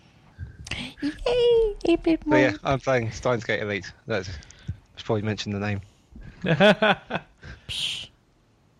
More time travel with microwaves. Yep. Cool. I'm making gel ban- gel bananas. Okay. That's what happens if you put bananas in the microwave. I didn't know that. Yeah, they turn into gel. Okay. Look, she just wants to reheat her chicken nuggets. Steins Gate fans are weird. Steins Gate is awesome. And it's very important that your watch doesn't get broken. Okay. If it breaks, you're in trouble. Somebody. But uh, yeah, I think I've probably said before how much how good Steins Gate is. So. I spend too much fun with it. It's So is this the same game again, or is this a sequel? it is Um, the it is the main Steins Gate game. So yeah, it's not a sequel or anything. It's it's a remake, basically. But it follows the elite story. Oh goodness. There's no there's no elite story. It follows the game. The elite bit is referring to the fact that it uses the animation from the anime series. Well, wait. So this doesn't follow the Steins Gate Elite anime? There isn't a Steins, there isn't an elite anime. No, but they remade the anime. No, they didn't. There was what? Hang on. They, they, Oh. they did an anime of the sequel. Is that what you're thinking of? Yeah, that's Steins Gate Zero. That's a- That's the World War Three stuff, right? Yeah. Okay, Oh, that's what I was thinking of. Yeah, no, that was a diff- that was a different visual novel released Yes. before, which is sort of a sequel, but also sort of not. All right, so here's my question then, because I have Steins Gate and Steins Gate Zero from Josh. Yep. Should I play both of those and then play this one? You can play you play either I think play either Steins Gate or Steins Gate Elite. You don't need to play both, And then play Zero. and then play Zero afterwards. Zero is better done afterwards. Okay. Hmm. Okay. Wait, Yeah, why wouldn't I you think- just play Elite? I'm so confused. Because I have to buy it. Oh, okay. Yeah, And I that, have that, would- that would be a Steins Gate. valid reason why. But here's the thing is, if I buy the Switch version, I get the 8-bit Chibi Adventure. If I buy the PS4 version, I get What? What was the other one? Yeah, that is so annoying that they Phenogram split that. something. Phenogram. Yes. So they're both sort of add-on stories, but they're unique to each console. Oh, they'll be its DLC eventually. I bet. Probably. Uh, maybe, maybe they want to try and get the hardcore fans to buy both. Ugh. I mean, pretty much everyone I know that bought one version actually bought both, so they're succeeding. Yeah, Yeah, Phenogram sounds like the more interesting thing because I know that's actual side content stuff. I can't remember. If, But, but it's not The on the Switch, stuff- and Anna only wants Yeah. to play the Switch. Hashtag yeah, Team I know, Nintendo. that's the issue. All right. Is that everything everybody's been playing? pretty much. I think I probably wanted to mention that the Steins Gate Elite it's it's pretty much directly related, directly a port of the visual novel stuff, so it doesn't really take that much away. I mean, there might be some of the extra descriptions of like the setting and stuff that it gets taken away, but other than that, it's just basically straight out of the visual novel stuff. So there's not too much added, not too much taken away. It's all the just graphical stuff using animation, which it's not. Fu- it's not fully the animation from the anime because they've actually sort of made some changes to it because obviously with a visual novel you don't want all the characters moving around at once Right. and talking. So they've actually sort of they've almost de-animated some of it just to make it easier to follow what's who's talking, what's going on, and so forth. Gotcha. And yes, I think they repeat quite a bit of it just when they're talking. So So we've been playing lots of stuff. Yep. Except me. You're boring. I am. You need to play more things. I downloaded a bunch of things onto my Switch after that direct, Okay. but we should just talk about the direct. you know? Yes. It's time for the news. So Nintendo's getting a large chunk of my money in June and July. Well, hang on. It's time for the news. Okay. First thing that we have to discuss is the breaking news. Uh oh. Yes. Reggie So- Fils-Aimé. Yes. Reggie Fils-Aimé is retiring. Boo. So that's that's the bad news. The good news: Yeah. Doug Bowser's taking over. Bowser's taking over Nintendo. Ah! So how long till the year of Bowser? well, he It starts is April the year of fifteenth. Bowser. So soon. so it was great. Before we did the podcast this morning, we were watching the um, 2004 E3 E3 press conference Yeah. where they announced the Nintendo DS. And it's funny because he he comes out. He's like he was fairly new. It was the first conference he was doing and he comes out and he says, "Oh gosh, what does he say?" I'm here to kick ass and make games, or and I'm Yep. a lot of games. I don't know, something like that. yeah, it's crazy. He's like, I'm here to kick ass and I'm here to show games and games are awesome. And it's like, did did a guy from Nintendo just swear? and it's funny because he's talked about that since, and it turns out he actually really hates swearing and he didn't want to do that, and they kind of made him. Uh, I I gotta admit, guys, I was I got a little choked up when uh, I watched his goodbye video. He did such a lovely goodbye video. And it's cool because in his office, um, all of the stuff behind him, or at least most of the stuff behind him, is stuff that fans have given him. So hmm. if you look really closely, there's like a custom made Reggie amiibo behind him. It's very Oh. cute. Oh, I didn't even notice that. Yep. Wa- So- Was it custom made from like one of the Mii fighters? No, it was. It, you know what? I don't know how it was made. I just know it was made like by a fan and sent to him, and they never Oh. found out if he had it until like this video. Okay. I'll have to check that out. Yep. So, we we are coming up to Bowser taking over Nintendo. And no, he did not change his name just for the position. I bet you he did. He really didn't. It's too convenient. Um, the other thing that I found interesting is when I dealt with Nintendo PR it was Golin and Harris. Apparently now it's just Golin. Oh, is Harris gone? Okay. I guess so. I didn't know that. So goodbye, Reggie. We appreciate the Reginator. Bye, Reggie. My body wasn't ready.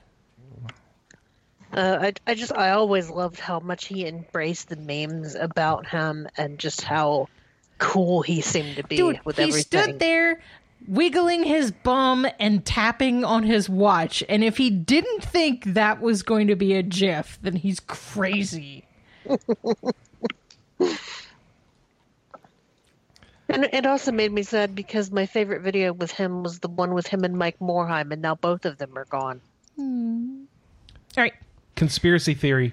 They're off to start their own new company. Oh I- yes, let's get that rumor started. Yes. No. I mean, they're both like 60.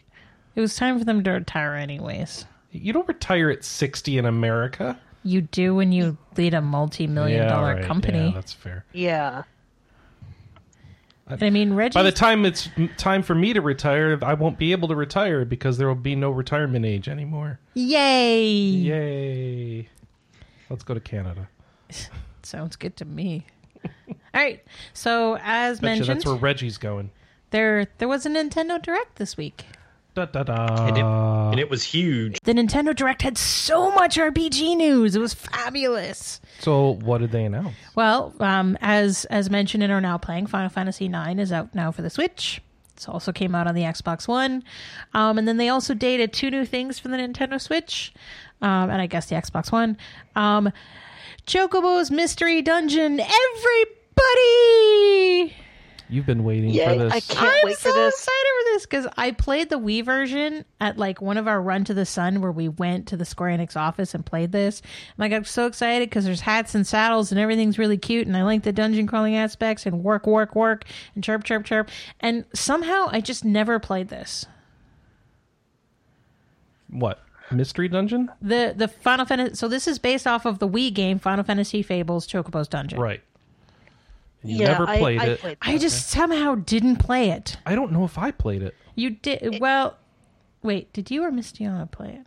Somebody I'm played it, and then they promised that they would send it to me, and they never did. So if you don't own it, it's Miss Mistiana. Well, I mean, if they promised and never did it, that's probably Oh, Mistiana. Chris. And- am I wrong? No. All right. So yes, um, this is a remake of the Wii game, and we have a date: March twentieth, twenty nineteen, for PS4 and Nintendo Switch. Okay. That was a um, Why does he have a game. saddle if nobody rides him? Because that's his equipment that determines his class. I thought that was Helmet a hat. and helmet and saddle. So can he multi-class? No. Well, no, but he uh, Color coordinate? he can have multiple jobs, and I think the saddle is just his armor, but basically what protects him from stuff. What Saddle. if See, I- somebody I attacks him from the front instead of on ago. top? Come on. Chirp. All right, fine. I'm going to be playing this. When? And it's less than a month. March twentieth. March twentieth. okay. March twentieth. Um, also, if you want to play Final Fantasy um, seven, the like OG Final Fantasy seven on Nintendo Switch or. Xbox One, uh, March twenty sixth, and it includes uh, those like semi upgrades that the PC version has, the Final Fantasy nine has. et How about. Final Fantasy Eight? Uh, no, Why not? not no, not that one. No, not that one. No, not that one. well, what about Final Fantasy VIII? Um, you know, there's there's a lot of theory crafting as to why not Final Fantasy VIII. They lost the We- source code, didn't they? That seems to be the most likely presumption. No Port one the is PC version. no one is willing to say that out loud. I mean, Yeah. the the PC version is kind of like wrapped in an emulator. Yeah.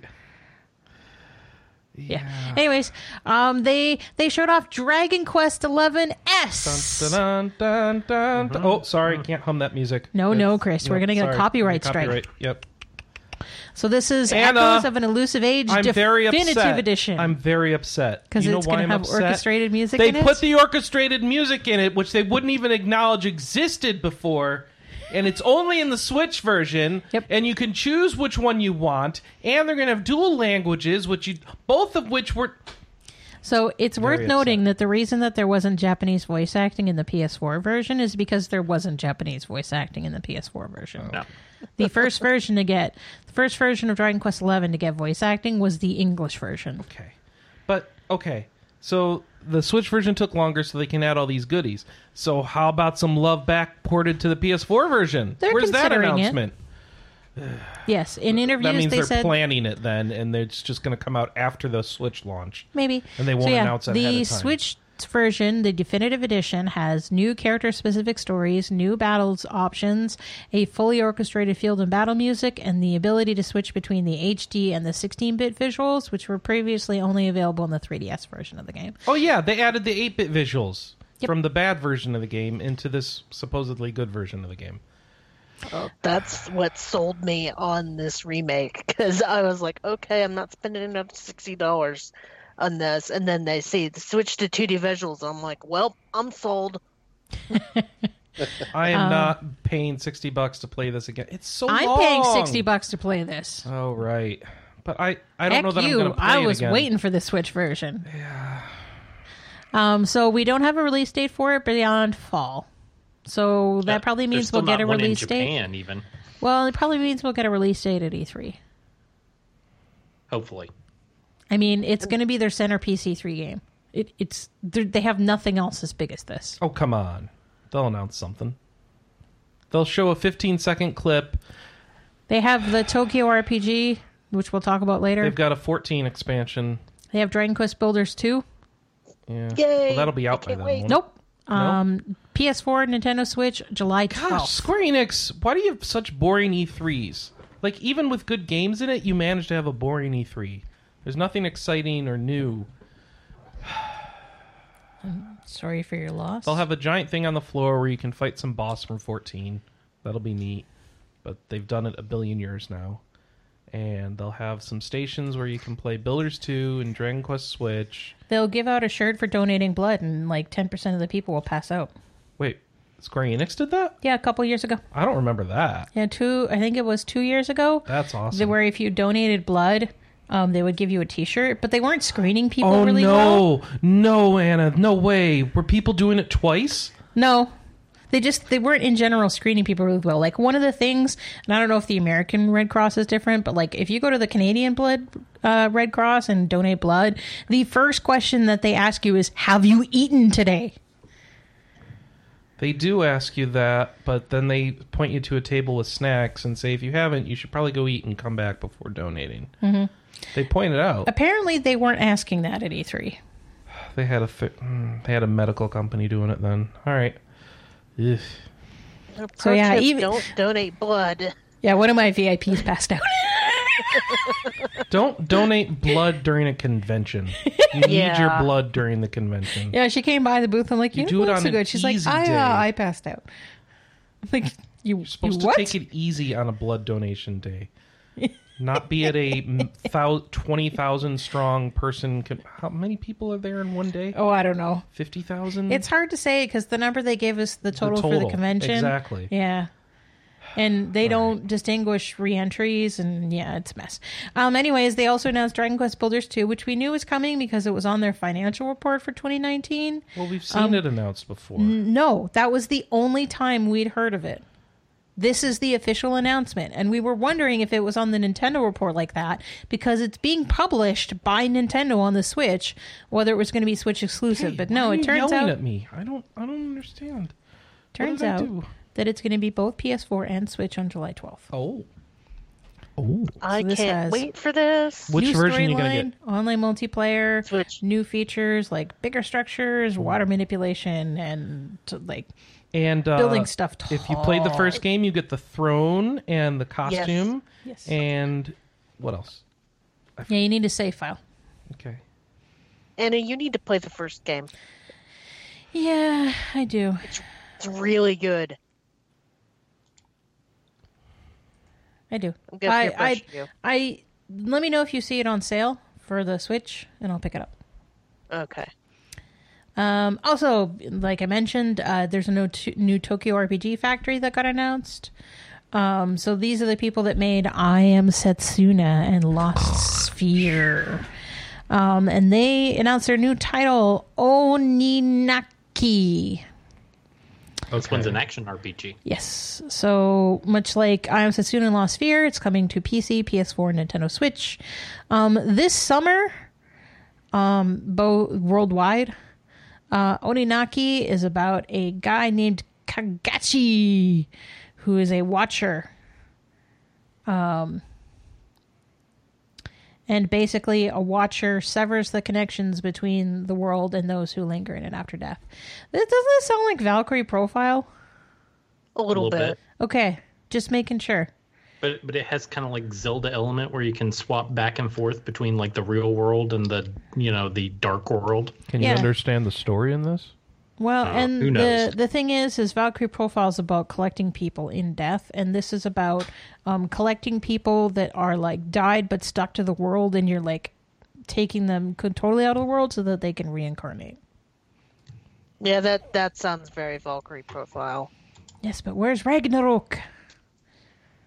Right. Uh, this one looked in, a lot more interesting. I skipped over Dark Spe- Dark Sphere just because of how Lost bored Sphere? I was with Lost or Sphere, yeah. Lost Sphear. Sorry, just because of how boring I Am Setsuna was. Yeah, I think I feel like Lost Sphear did address some of that and improve. I have it. I need to play it. I'm waiting for a sale. My Check it out. my in-laws found a boxed copy that was being sold at a local store, even though it was the PAL version.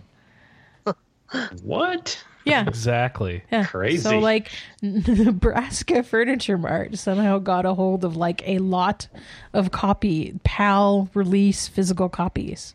Oh, so it- these were new, not used. Yeah, totally new. Um Wow. and so cuz I mean the game is physical in North America, but it's exclusive to the Square Enix store. it was like in, fifty bucks. yeah, whereas in Europe it's a wide release to retail. So yeah, I just thought that was fascinating. I opened it up, I'm like, "Pal, cool. Where'd you find this?" And she's like, "What do you mean it's a pal?" Yeah, um, my mother accidentally bought me a PAL version of uh, b- Azure. What was that game? Azure Blue or Huh? the one, the one with the two girls from Gust. Oh. Was it Uh, Blue Reflection? No, I'm blanking on it now. There, there's a lot of games from Gust with girls in it. Yeah, the, the the one with the two girls in the relationship. Oh, that was on Oh, the Switch. um, Nights of Azure. Yeah, yeah. Knights of yeah. Azure. Nights of Azure. That's it. I completely blanked on that. My mom accidentally bought me a PAL copy of that for Christmas Well, one year because she didn't know. I mean, it's PS4 and Switch, so both of those are region free. So it's kind of Yeah. irrelevant.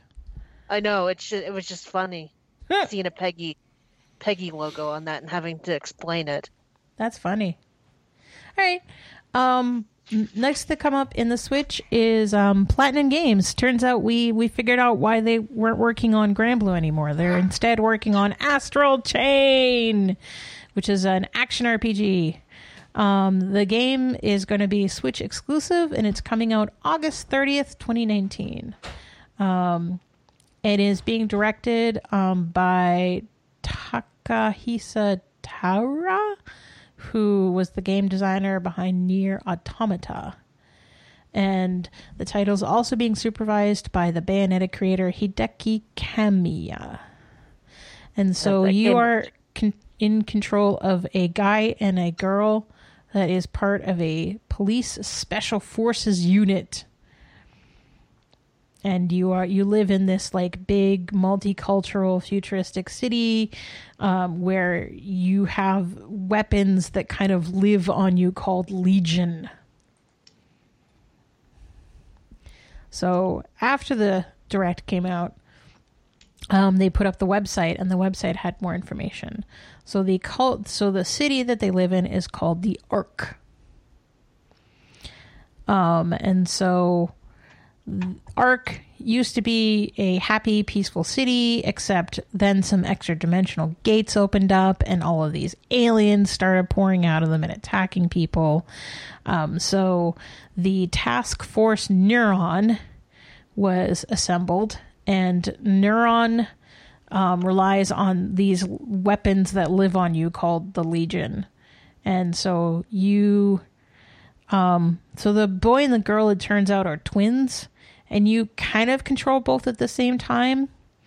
Um, like you're always playing those two characters, but you primarily control one, and you choose. I think at the start of the game they said whether you're going to play as the boy or the girl. Okay. I thought you'd be able to swap between them on the fly. Yeah, and so not. the information that they gave and the the demo, like the sizzle reel that they showed, um, does vary a little bit. So I'm kind of looking forward to hearing more information about this. Yeah, it, it piqued my curiosity. That game looked crazy.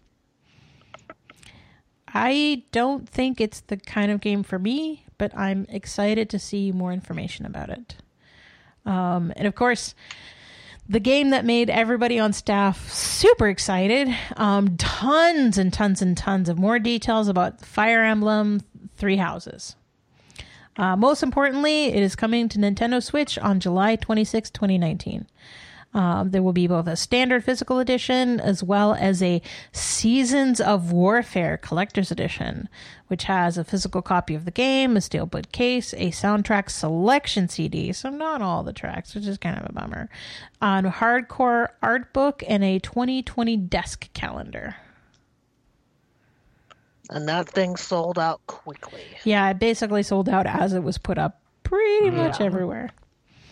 Um, we also got a ton more details, and I'm not going to go into them here because we have a new feature that went up um, this week called speculating and this is one is speculating about fire emblem three heroes where um, josh and cassandra strawberry eggs our resident fire emblem fanatic um, basically break down everything that was in the trailer, things that we saw, things that we didn't see, um, the good, the bad, the ugly, um, some predictions and some hot takes.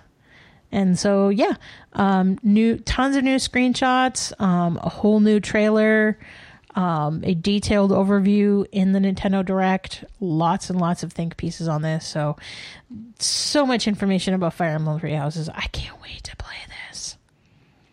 Very Me excited. too.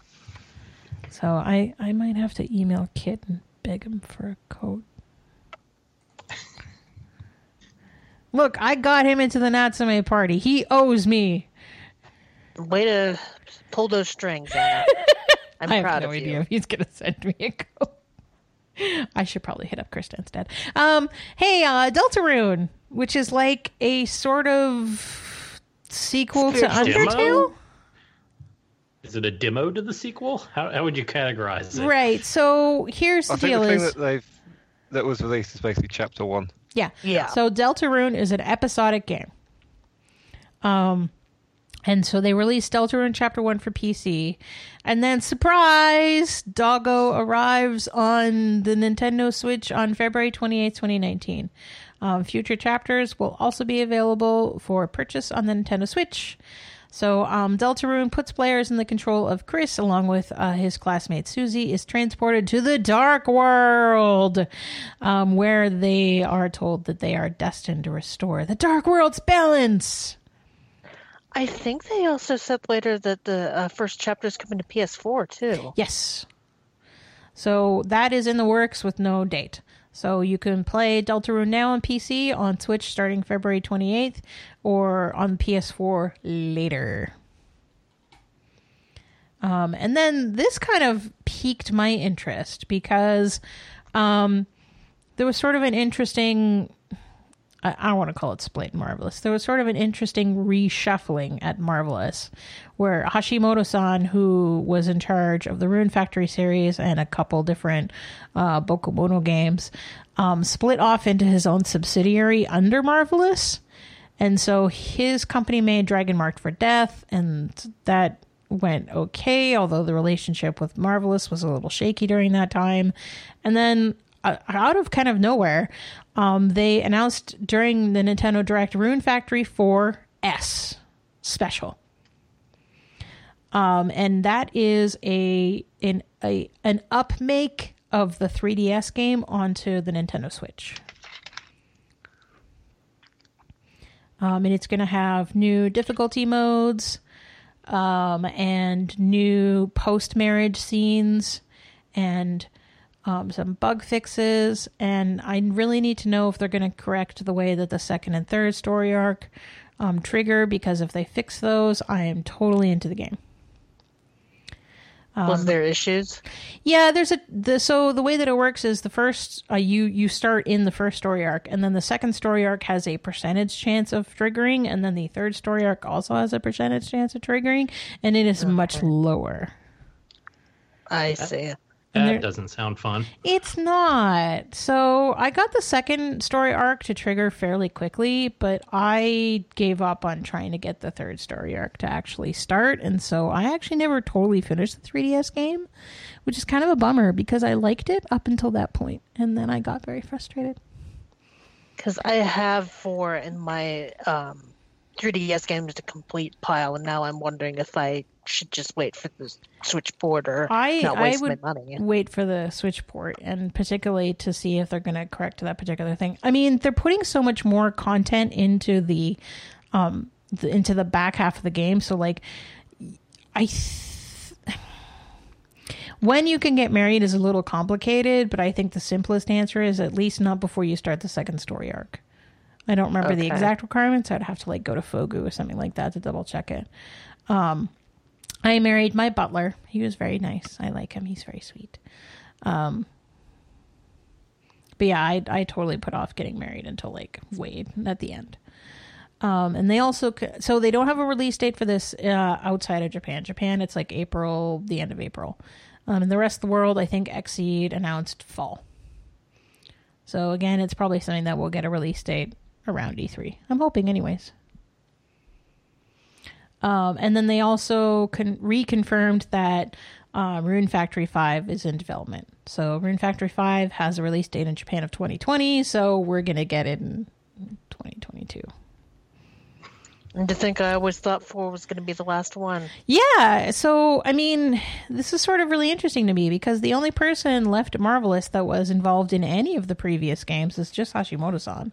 Like, there, when Neverland went bankrupt, um, Marvelous brought on some of the staff um, to finish um, Lord of Magna, uh, Maiden Heaven, and then they all kind of left. So this is a, a a new game in the series really being made by a completely new staff. So I'm kind of curious to see where they're going to go with it. We shall see. I'm I'm definitely interested in 4, particularly if they fix the uh the story arc um problems.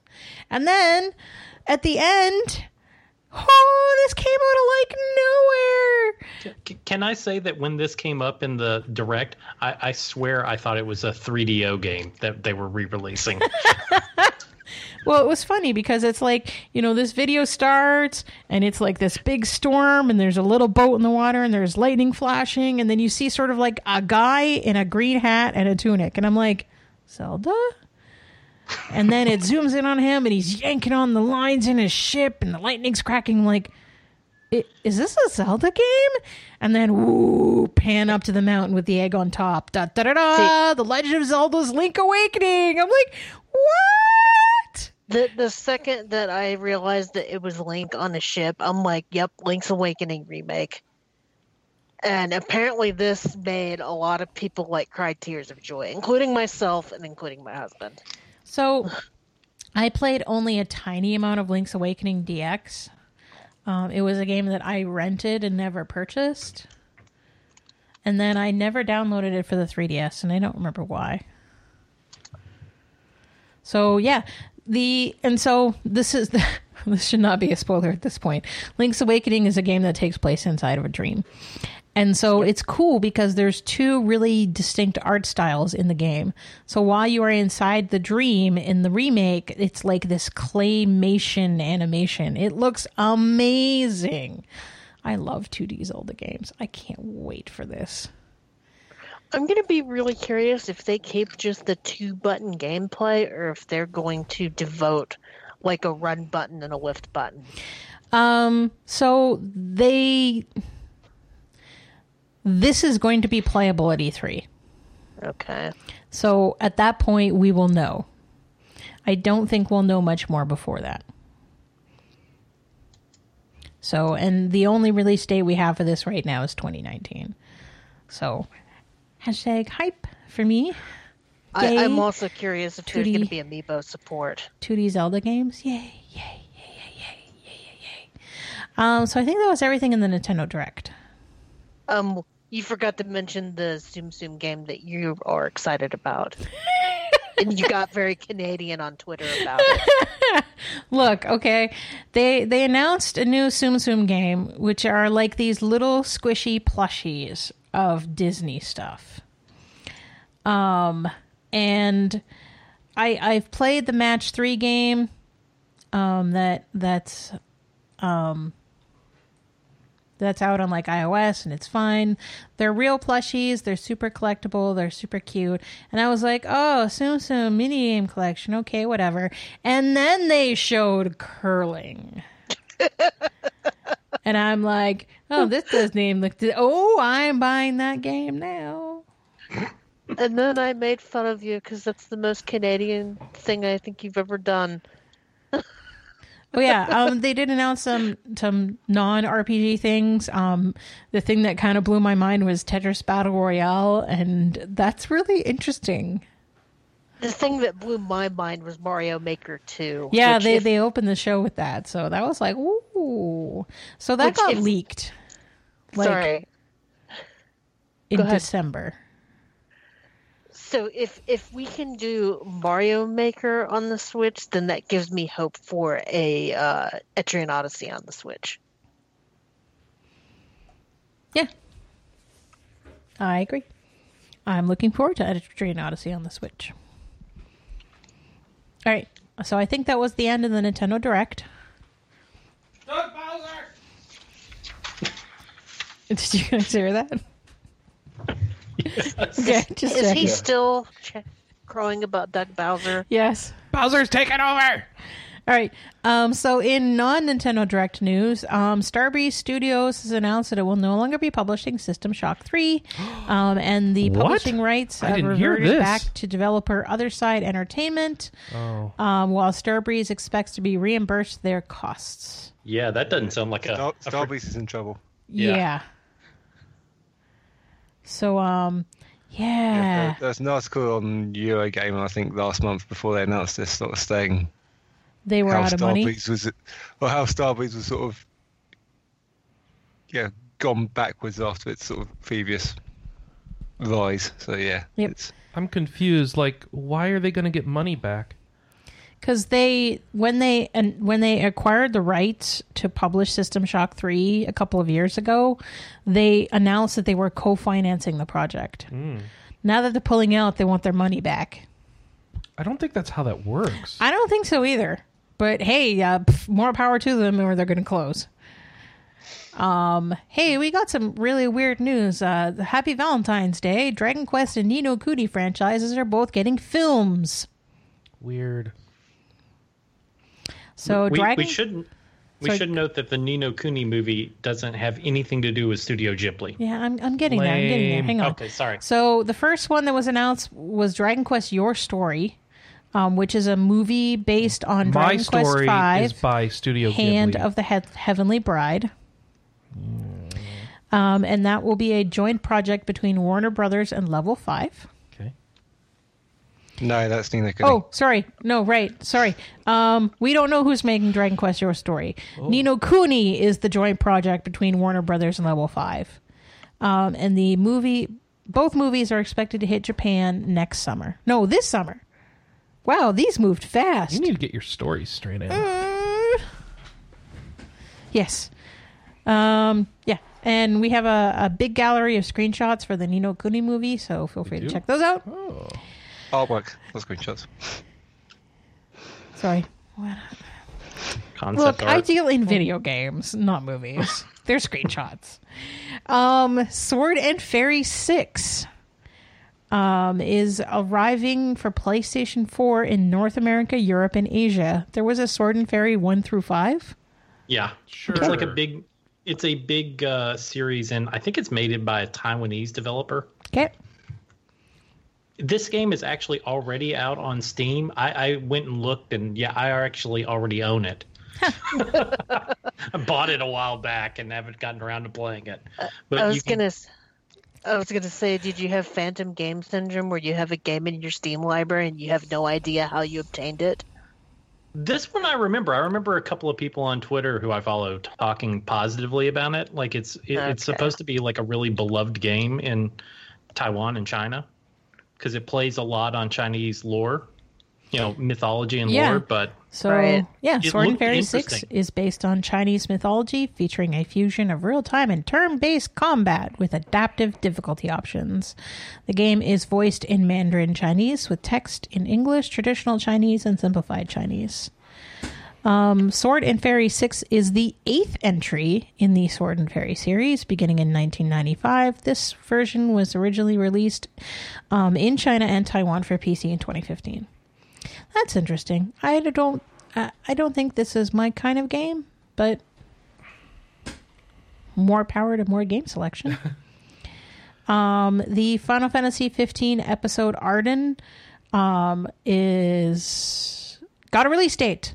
Uh, March 26, 2019. I'm not even going to read the story because we have a giant warning at the top that says, please note the following details and media contain major spoilers for Final Fantasy 15. So I'm going to click and close that. If you're interested, go ahead and check out the story. Um, Path of Exile Synthesis, Yeah, uh, I should also mention the novel that they announced for. the Final DLC that got canceled. Yep. Oh, they turned it into a novel? They are. Go- it Yeah. sounds like they're going to turn Oh. it into a novel. Yeah. Surprise! because why not? Because they already have most of it planned. It's just a matter of turning the GDD into something that's readable. Anna just dropped some development terms. Game design document. Um, yeah, so Path of Exile Synthesist um, is uh, is this the new expansion for Path of Exile? Yeah. eh? It's a new expansion slash challenge league. Okay. Which sort of interchangeable. Okay. Um, this makes no sense unless you play the game. Yeah, you're Oh, not no. gonna be able to condense that. Oh, go ahead and read some of it. Let's see if I can interpret it. Synthesis is geared towards giving players more control over two major elements Yeah. world arenas and items. Okay. I know what items are. Synthesis is designed as a moderately story focused expansion and is geared around a new NPC named Cavas. Okay. Cavas has forgotten his past, though he clearly played an he on a important shipwreck? role, role in the world in, of Wraeclast's history. Mm-hmm. Players are tasked with helping him restore his memories by encountering and stabilizing his memory fragments. Oh, so fights. Got it. Okay. You fight his memory. That's that's the end of that. There is so much detail about that expansion. So if you're that bad. interested in Path of X, it gets way more intense later Oh, into the story, okay. Chris. Right. So if you're interested in Path of Exile, check it out. I'm sure it makes way more sense to you than it does to me as someone who's never played the game. All right, um, Vambrace Cold Soul is coming to PC and Mac as well as consoles. Um, so if you're interested in playing this on PC and Mac, it will launch April 25th, 2019. PlayStation 4, Xbox One, and Nintendo Switch versions are slated for Q3 2019. You are put in the role of Evelia Lyric, bearer of the Ether Brace. Oh, you're just making stuff up. Only human capable of entering the cursed city of Icesnare. What? Was any of that a, and what? You play someone who has an ether brace. You oh, are, is that like the calls I get on my cell phone all the time? Hello, you've been approved for your medical care brace, medical grade brace. Press one to be connected to someone who can get uh, set you up with your free Medicaid medical ca- grade brace. No, no. I get those all the time. I my favorite calls are please do not hang up. At which point You know, I hang you up. should hang on. All right. Um. Yeah. So the idea is, is um, your ether brace lets you take other party members into into the city with you. Um, par- and party members are recruited across five races and ten character classes. You have crafting, um, forking decision making trees, strategic battles, etc., etc. Um, there's so a you trailer. have a, you have a lot of forking decisions to make. There's a trailer. Trailer. and the the main character has um uh two different colored eyes. Oh, he's heterochroma. heterochromia. Yes they have heterochromia. So yeah check that out. If you're interested in pc games or stay tuned for us to release more news about it on consoles. Hey hey this made like half my twitter explode. Darkest dungeons 2 got announced. Oh wow. Okay, I didn't know this. yep I didn't read the news before the show today. yep Bad So- podcaster. All Yeah. we all we got was a really short teaser trailer, but there's a whole bunch of details that people have picked out. Is like, this one going to be easier? no. Oh, so I shouldn't play it either. So um, the the things that people noticed is um, all six classes from the first game seem to be returning. Um, there is a snowy location that has a A snowy location. well, I mean, the whole thing about Darkest Dungeon is you're inside of this um, manor house and you can't get out, right? Well, no, you you constantly get out. It's people die and go crazy, and you have to recruit new ones. And yeah, I don't know. But the whole thing takes place inside Yeah, of the yeah, manor. yeah, yeah, yeah. This has things outside of the manor. it's very snowy. It- it's upset our cat. It's so interesting. Um, so narrator Wayne June is back. Um, same sound designers. Um, they plan to enhance the game's combat system and overhaul the structure of the metagame. Um, they want it to go into early access as soon as possible. Um, so right now they are just planning for PC. Just make the damn game and then put it out when it's done. Sorry, But that doesn't I'm a little anti-early access right now. All right. Um, here's our quick and dirty editorial block. We have an adventure corner for a trio of games: Arcade Spirits, which is a visual novel; Soma, which is a how do I describe It's a Soma? horror movie novel. Yeah. Estelle described Soma. Or thriller. I think I did I talk about it last time. You Oh. may have in the past. Yeah, is this the one where there's no one there except So- you? Science fiction thriller. Yeah. I won't. I can't say anything else. Yep. Um, we also have an There's adventure corner for 1979 Revolution Black Friday, which led to me playing it, and hopefully it leads to you playing it. We have reviews for Kingdom Hearts 3, Slay the Spire, and Heroes Trials, and then, as I mentioned previously, Oh, I first- was really hoping for Kingdom Hearts three colon Slay the Spire. I want to know how that worked. Anyways, um, we have our Is first Slay the Spire any column. good? I need to know. Is Slay the Spire any good? How about you read the review? But what's it say? How about you read the review? All right. I just want to know. The And review then- says yes, it's good. Okay, thank you. we decided to kind of cherry pick our briefs and then i forgot to open the brief stories so ah there we go all right um, warhammer chaos bane is set for um, june Okay, we watched the video for this, and it looks like Gauntlet. it's gauntlet it's got a wizard and a warrior and a barbarian and an archer and all someone needs to do is be hungry for a sandwich and we're set They need food very badly. Yes. So check that out when it launches on June 4th. It's going to have some beta phases before then. So if you're interested, check it out. Element Space is now out on PC. We've talked about this a couple times. Um, this follows uh, Captain uh, Python, who leads a squad through an intergalactic conflict with turn based combat system using ranged and melee weapons. Um, Zanki Zero, good news, bad news. Um, It, it it got delayed for PS4 and PC to March 19th, 2019 and but it sounds like there is going to be a Switch version that got accidentally leaked. So hmm. if you're not interested From March. Huh?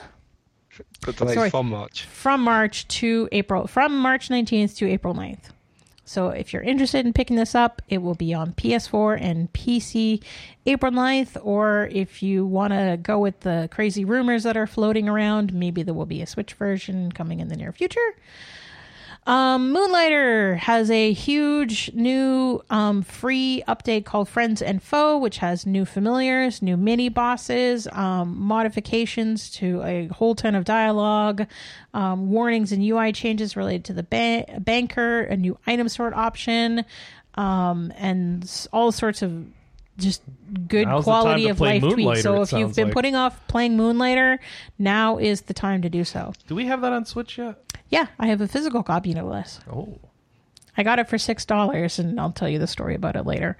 Um, we have more Atelier Lulua details. Most importantly, we have a release date: May twenty first in North America, May twenty fourth in Europe.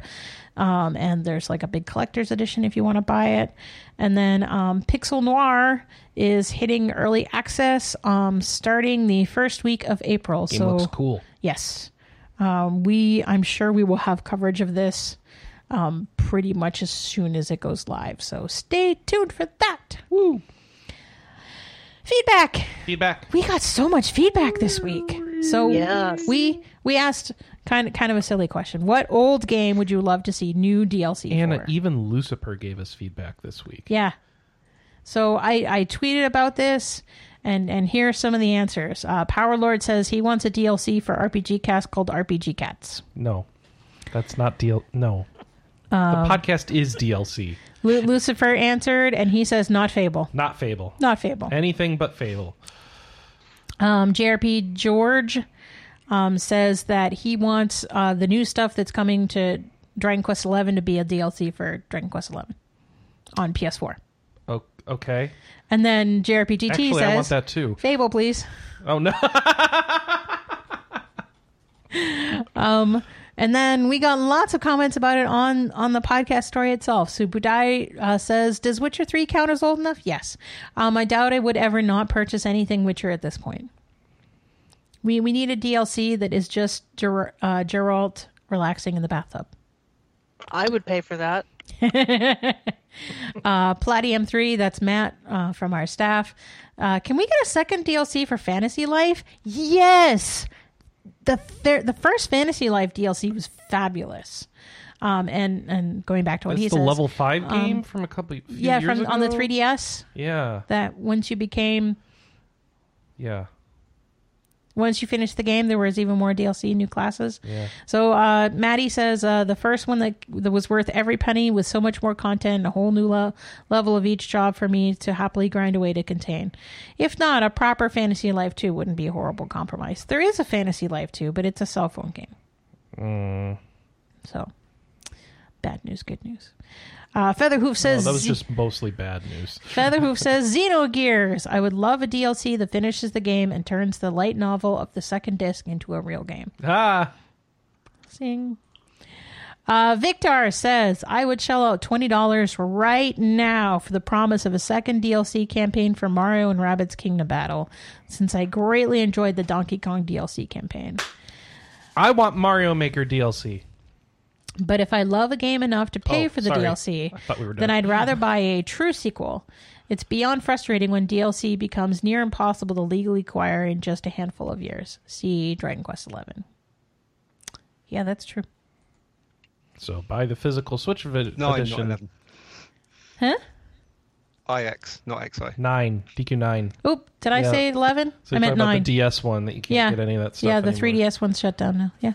Um, strawberry eggs. I would totally want another scramble DLC map for Fire Emblem Awakening. The scramble maps maps are goofy scenarios which have multiple conversations between characters that are like uh, Tales skits. The conversations would be between married, married characters and focus on their The relationship maps are so hard. and or how they feel about their future slash parallel universe children. Perhaps yet another map could focus on conversations between parents and their children. The Future Past DLC sort of does that between children and their parents, but the kids are from yet another parallel universe and not from the one you recruit the kids. Oh, for goodness sake. Fire Emblem. Stop it. and then I think this is a text message. Uh, from Wolf? Yes. Yeah. Mr. Wolf texts us and says, I really want more expansion from Bravely Second. Which appears to be an unpopular opinion on the cast. No, I like Bravely Second. Oh, I didn't play it. I think Bravely Second fixes everything that pissed me off about Brave uh, Bravely Default. I thought that's I- what I Octopath agree. was supposed to do. Um, Octopath does it well, but I still like Bravely Second. If you're going to ask me which of the games do I prefer between Bravely Second and Octopath Traveler, I'd say Bravely Second. What do you And I prefer, think Josh? That's an unpopular opinion. What do you prefer? I never played the Bravely games. I didn't like Octopath that much. Oh, perfect. Ooh, That's what I want to hear. Now there's drama. Uh, hang on, I need to pull up the site. Um, all right, and he also says, "Oh, oh, right, right." Um, also, do you recommend some Nexus to someone who has never played an Etrian Odyssey game? Yes. Yes. But But here's my caveat: Bowie. if you want to play to play all of the good Etrian Odyssey games, I would play four Nexus, Untold One, Untold Two. And end with Nexus? No. Oh. Four Nexus, Untold 1, Untold 2. Why? Because Nexus because the Untold 1 and 2 games have mechanics that aren't in the ne- uh, that aren't in the Nexus game Yeah. and that don't add or decrease your enjoyment of Nexus. Okay. But I would play 4 before I played Nexus Okay. That's understandable. because there are a lot of evolutions from 4 into Nexus. Sure. Now, I also played um, Untold one and two before I played four, so Yeah. it I, that particular order would That's is actually not not, definitive. true. You played four before one and two because they came out before one and two. Yes, but I didn't play four because I didn't like the series. No, it you took played the, four. We were playing at the same time. No, we didn't. Yeah. I played Untold at least Untold one before I went back and played Untold, or uh, before I went back and played four because I didn't like the series. The thing that really got me into Etrian Odyssey was the Untold games because they had real stories to them. Are you saying I played four by myself? Yeah. Just imagined you playing it. Yeah, as well? Totally. I did play it after you did because I had to keep stealing your 3DS to play it because it was digital only, Right. or at least we had it digitally only. Yeah. All right. Fair enough.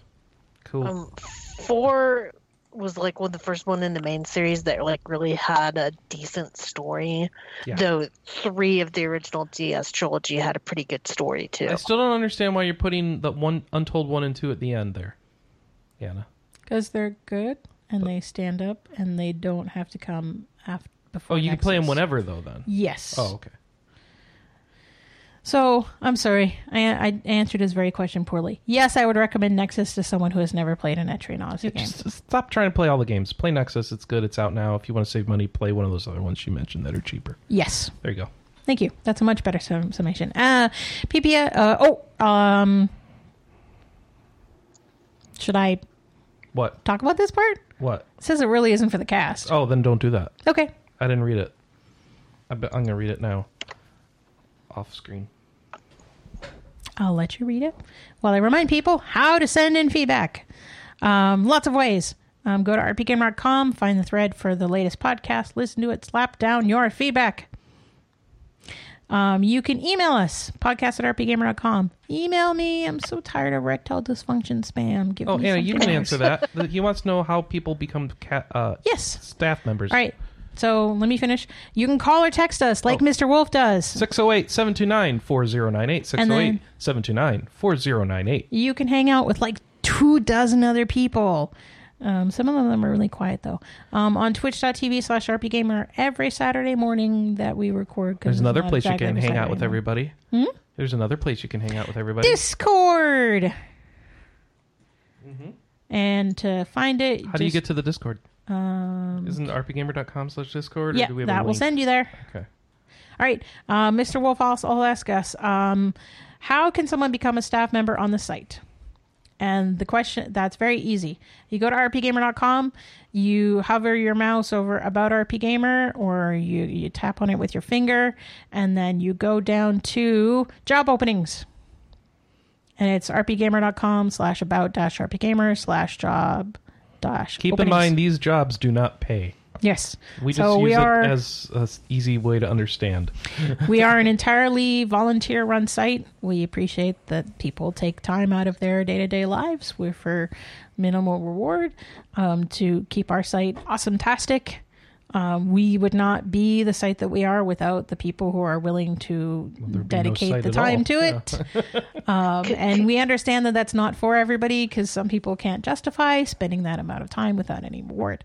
Now, we do do some cool things um, for our staff. We do do are some cool things for our staff, and there's no poop involved. Um, for example, every month we have um, an employee of the month, and if you win employee of the month, we buy you a video game. What's up, Kelly? Um, uh, could you also say that they pay an, an exposure and experience Oh, for goodness. No, writing? God, no. yeah, totally. Yeah, we've now Hey, there now, are Jason people Schreier. myself. Jason Schreier from Kotaku used to write for RP Gamer. Yeah, so there are people, myself included, that have used their experience and time at RP Gamer to leverage paid jobs within Actual the video game jobs. industry.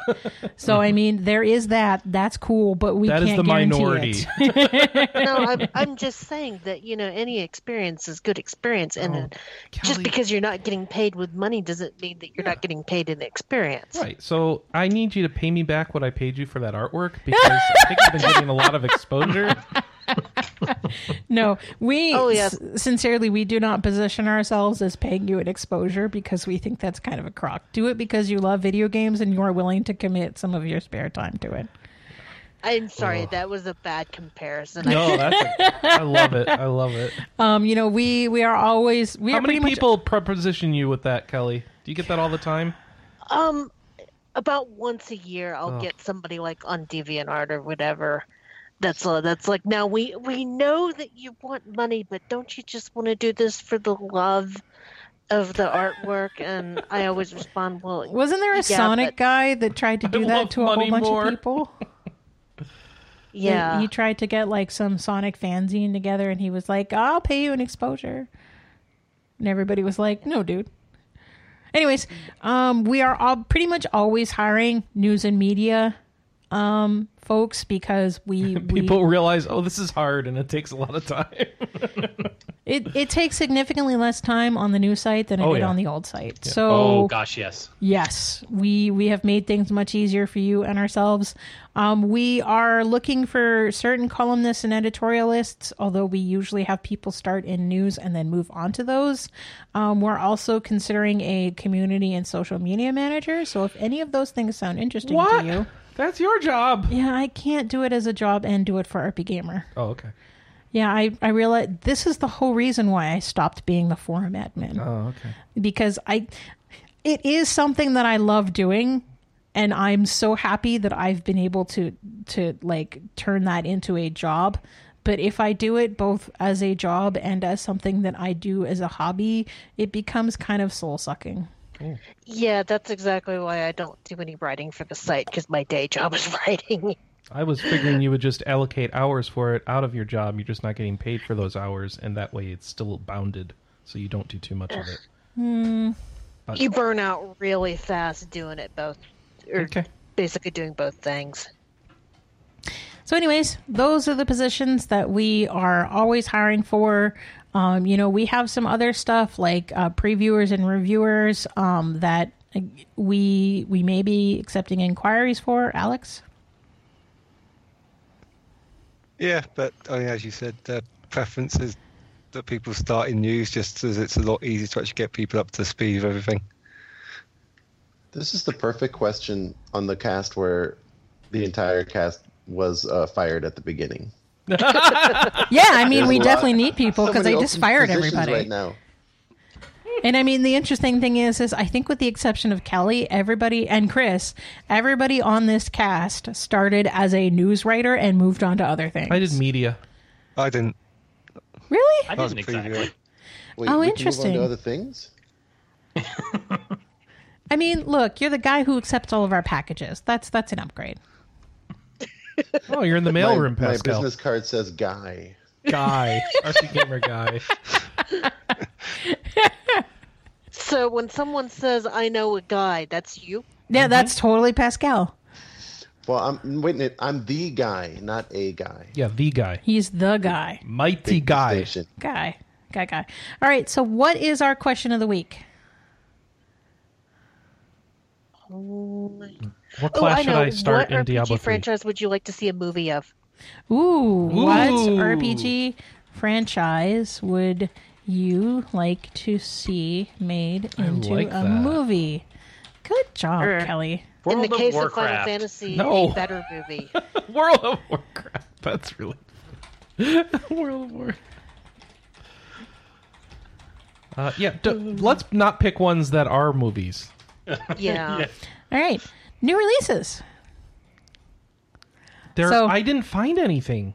Is- Did I miss some stuff? Uh, I did it, Chris. Oh, I was looking earlier. I Uh-huh. was. So Alchemic Dungeons DX hits the Switch. It's What kind of is RPG that? adjacent. Is it a Kemco game? It's a roguelike.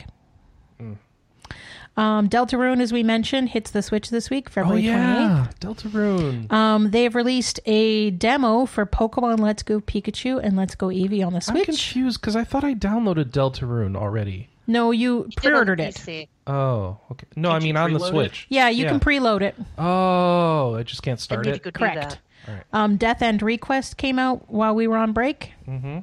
Um, too bad Alice isn't here. Stellaris console editions hit PS4 and Xbox One. I bet she's gonna stick to PC. Uh, Yakuza Kiwami launched on the PC this week. And then Anthem arrives for PS4, Xbox One, and PC. And then I put two in here just for you, Chris. Uh oh. Click on the Steam link. Oh, um, one second. Let me do that. While while he clicks on the Steam link, Steam My link. Arctic Farm 2018. At the beginning of this game, all you own is an empty field, a few pennies, and a single penguin. You need to feed your penguin, take care of it, and improve its lifestyle. Well fed with fishes, your penguin will lay eggs, which can then be sold to the shopkeeper. No, don't sell your children. don't sell your children. Okay, I was wondering if I was the only one that sounded horrifying too. Hannah, what did you just send me a link to? All right, so this game is Cam called Girls Company Tycoon. Yes, so it is available now to purchase in No, it just says coming soon. in everywhere except North America. Mm, Now mm-hmm. it is a game in Chinese that has English subtitles. And you are t- controlling a company that has cam girls. You're not doing any cam girling. It's just you're managing a company with cam girls, including Correct. ASMR cam girls. Look Yep. at this. Yeah, Yeah, see, now you're excited. I am. yeah, so you know if you want to check that out, How do I uh, get hopefully you this?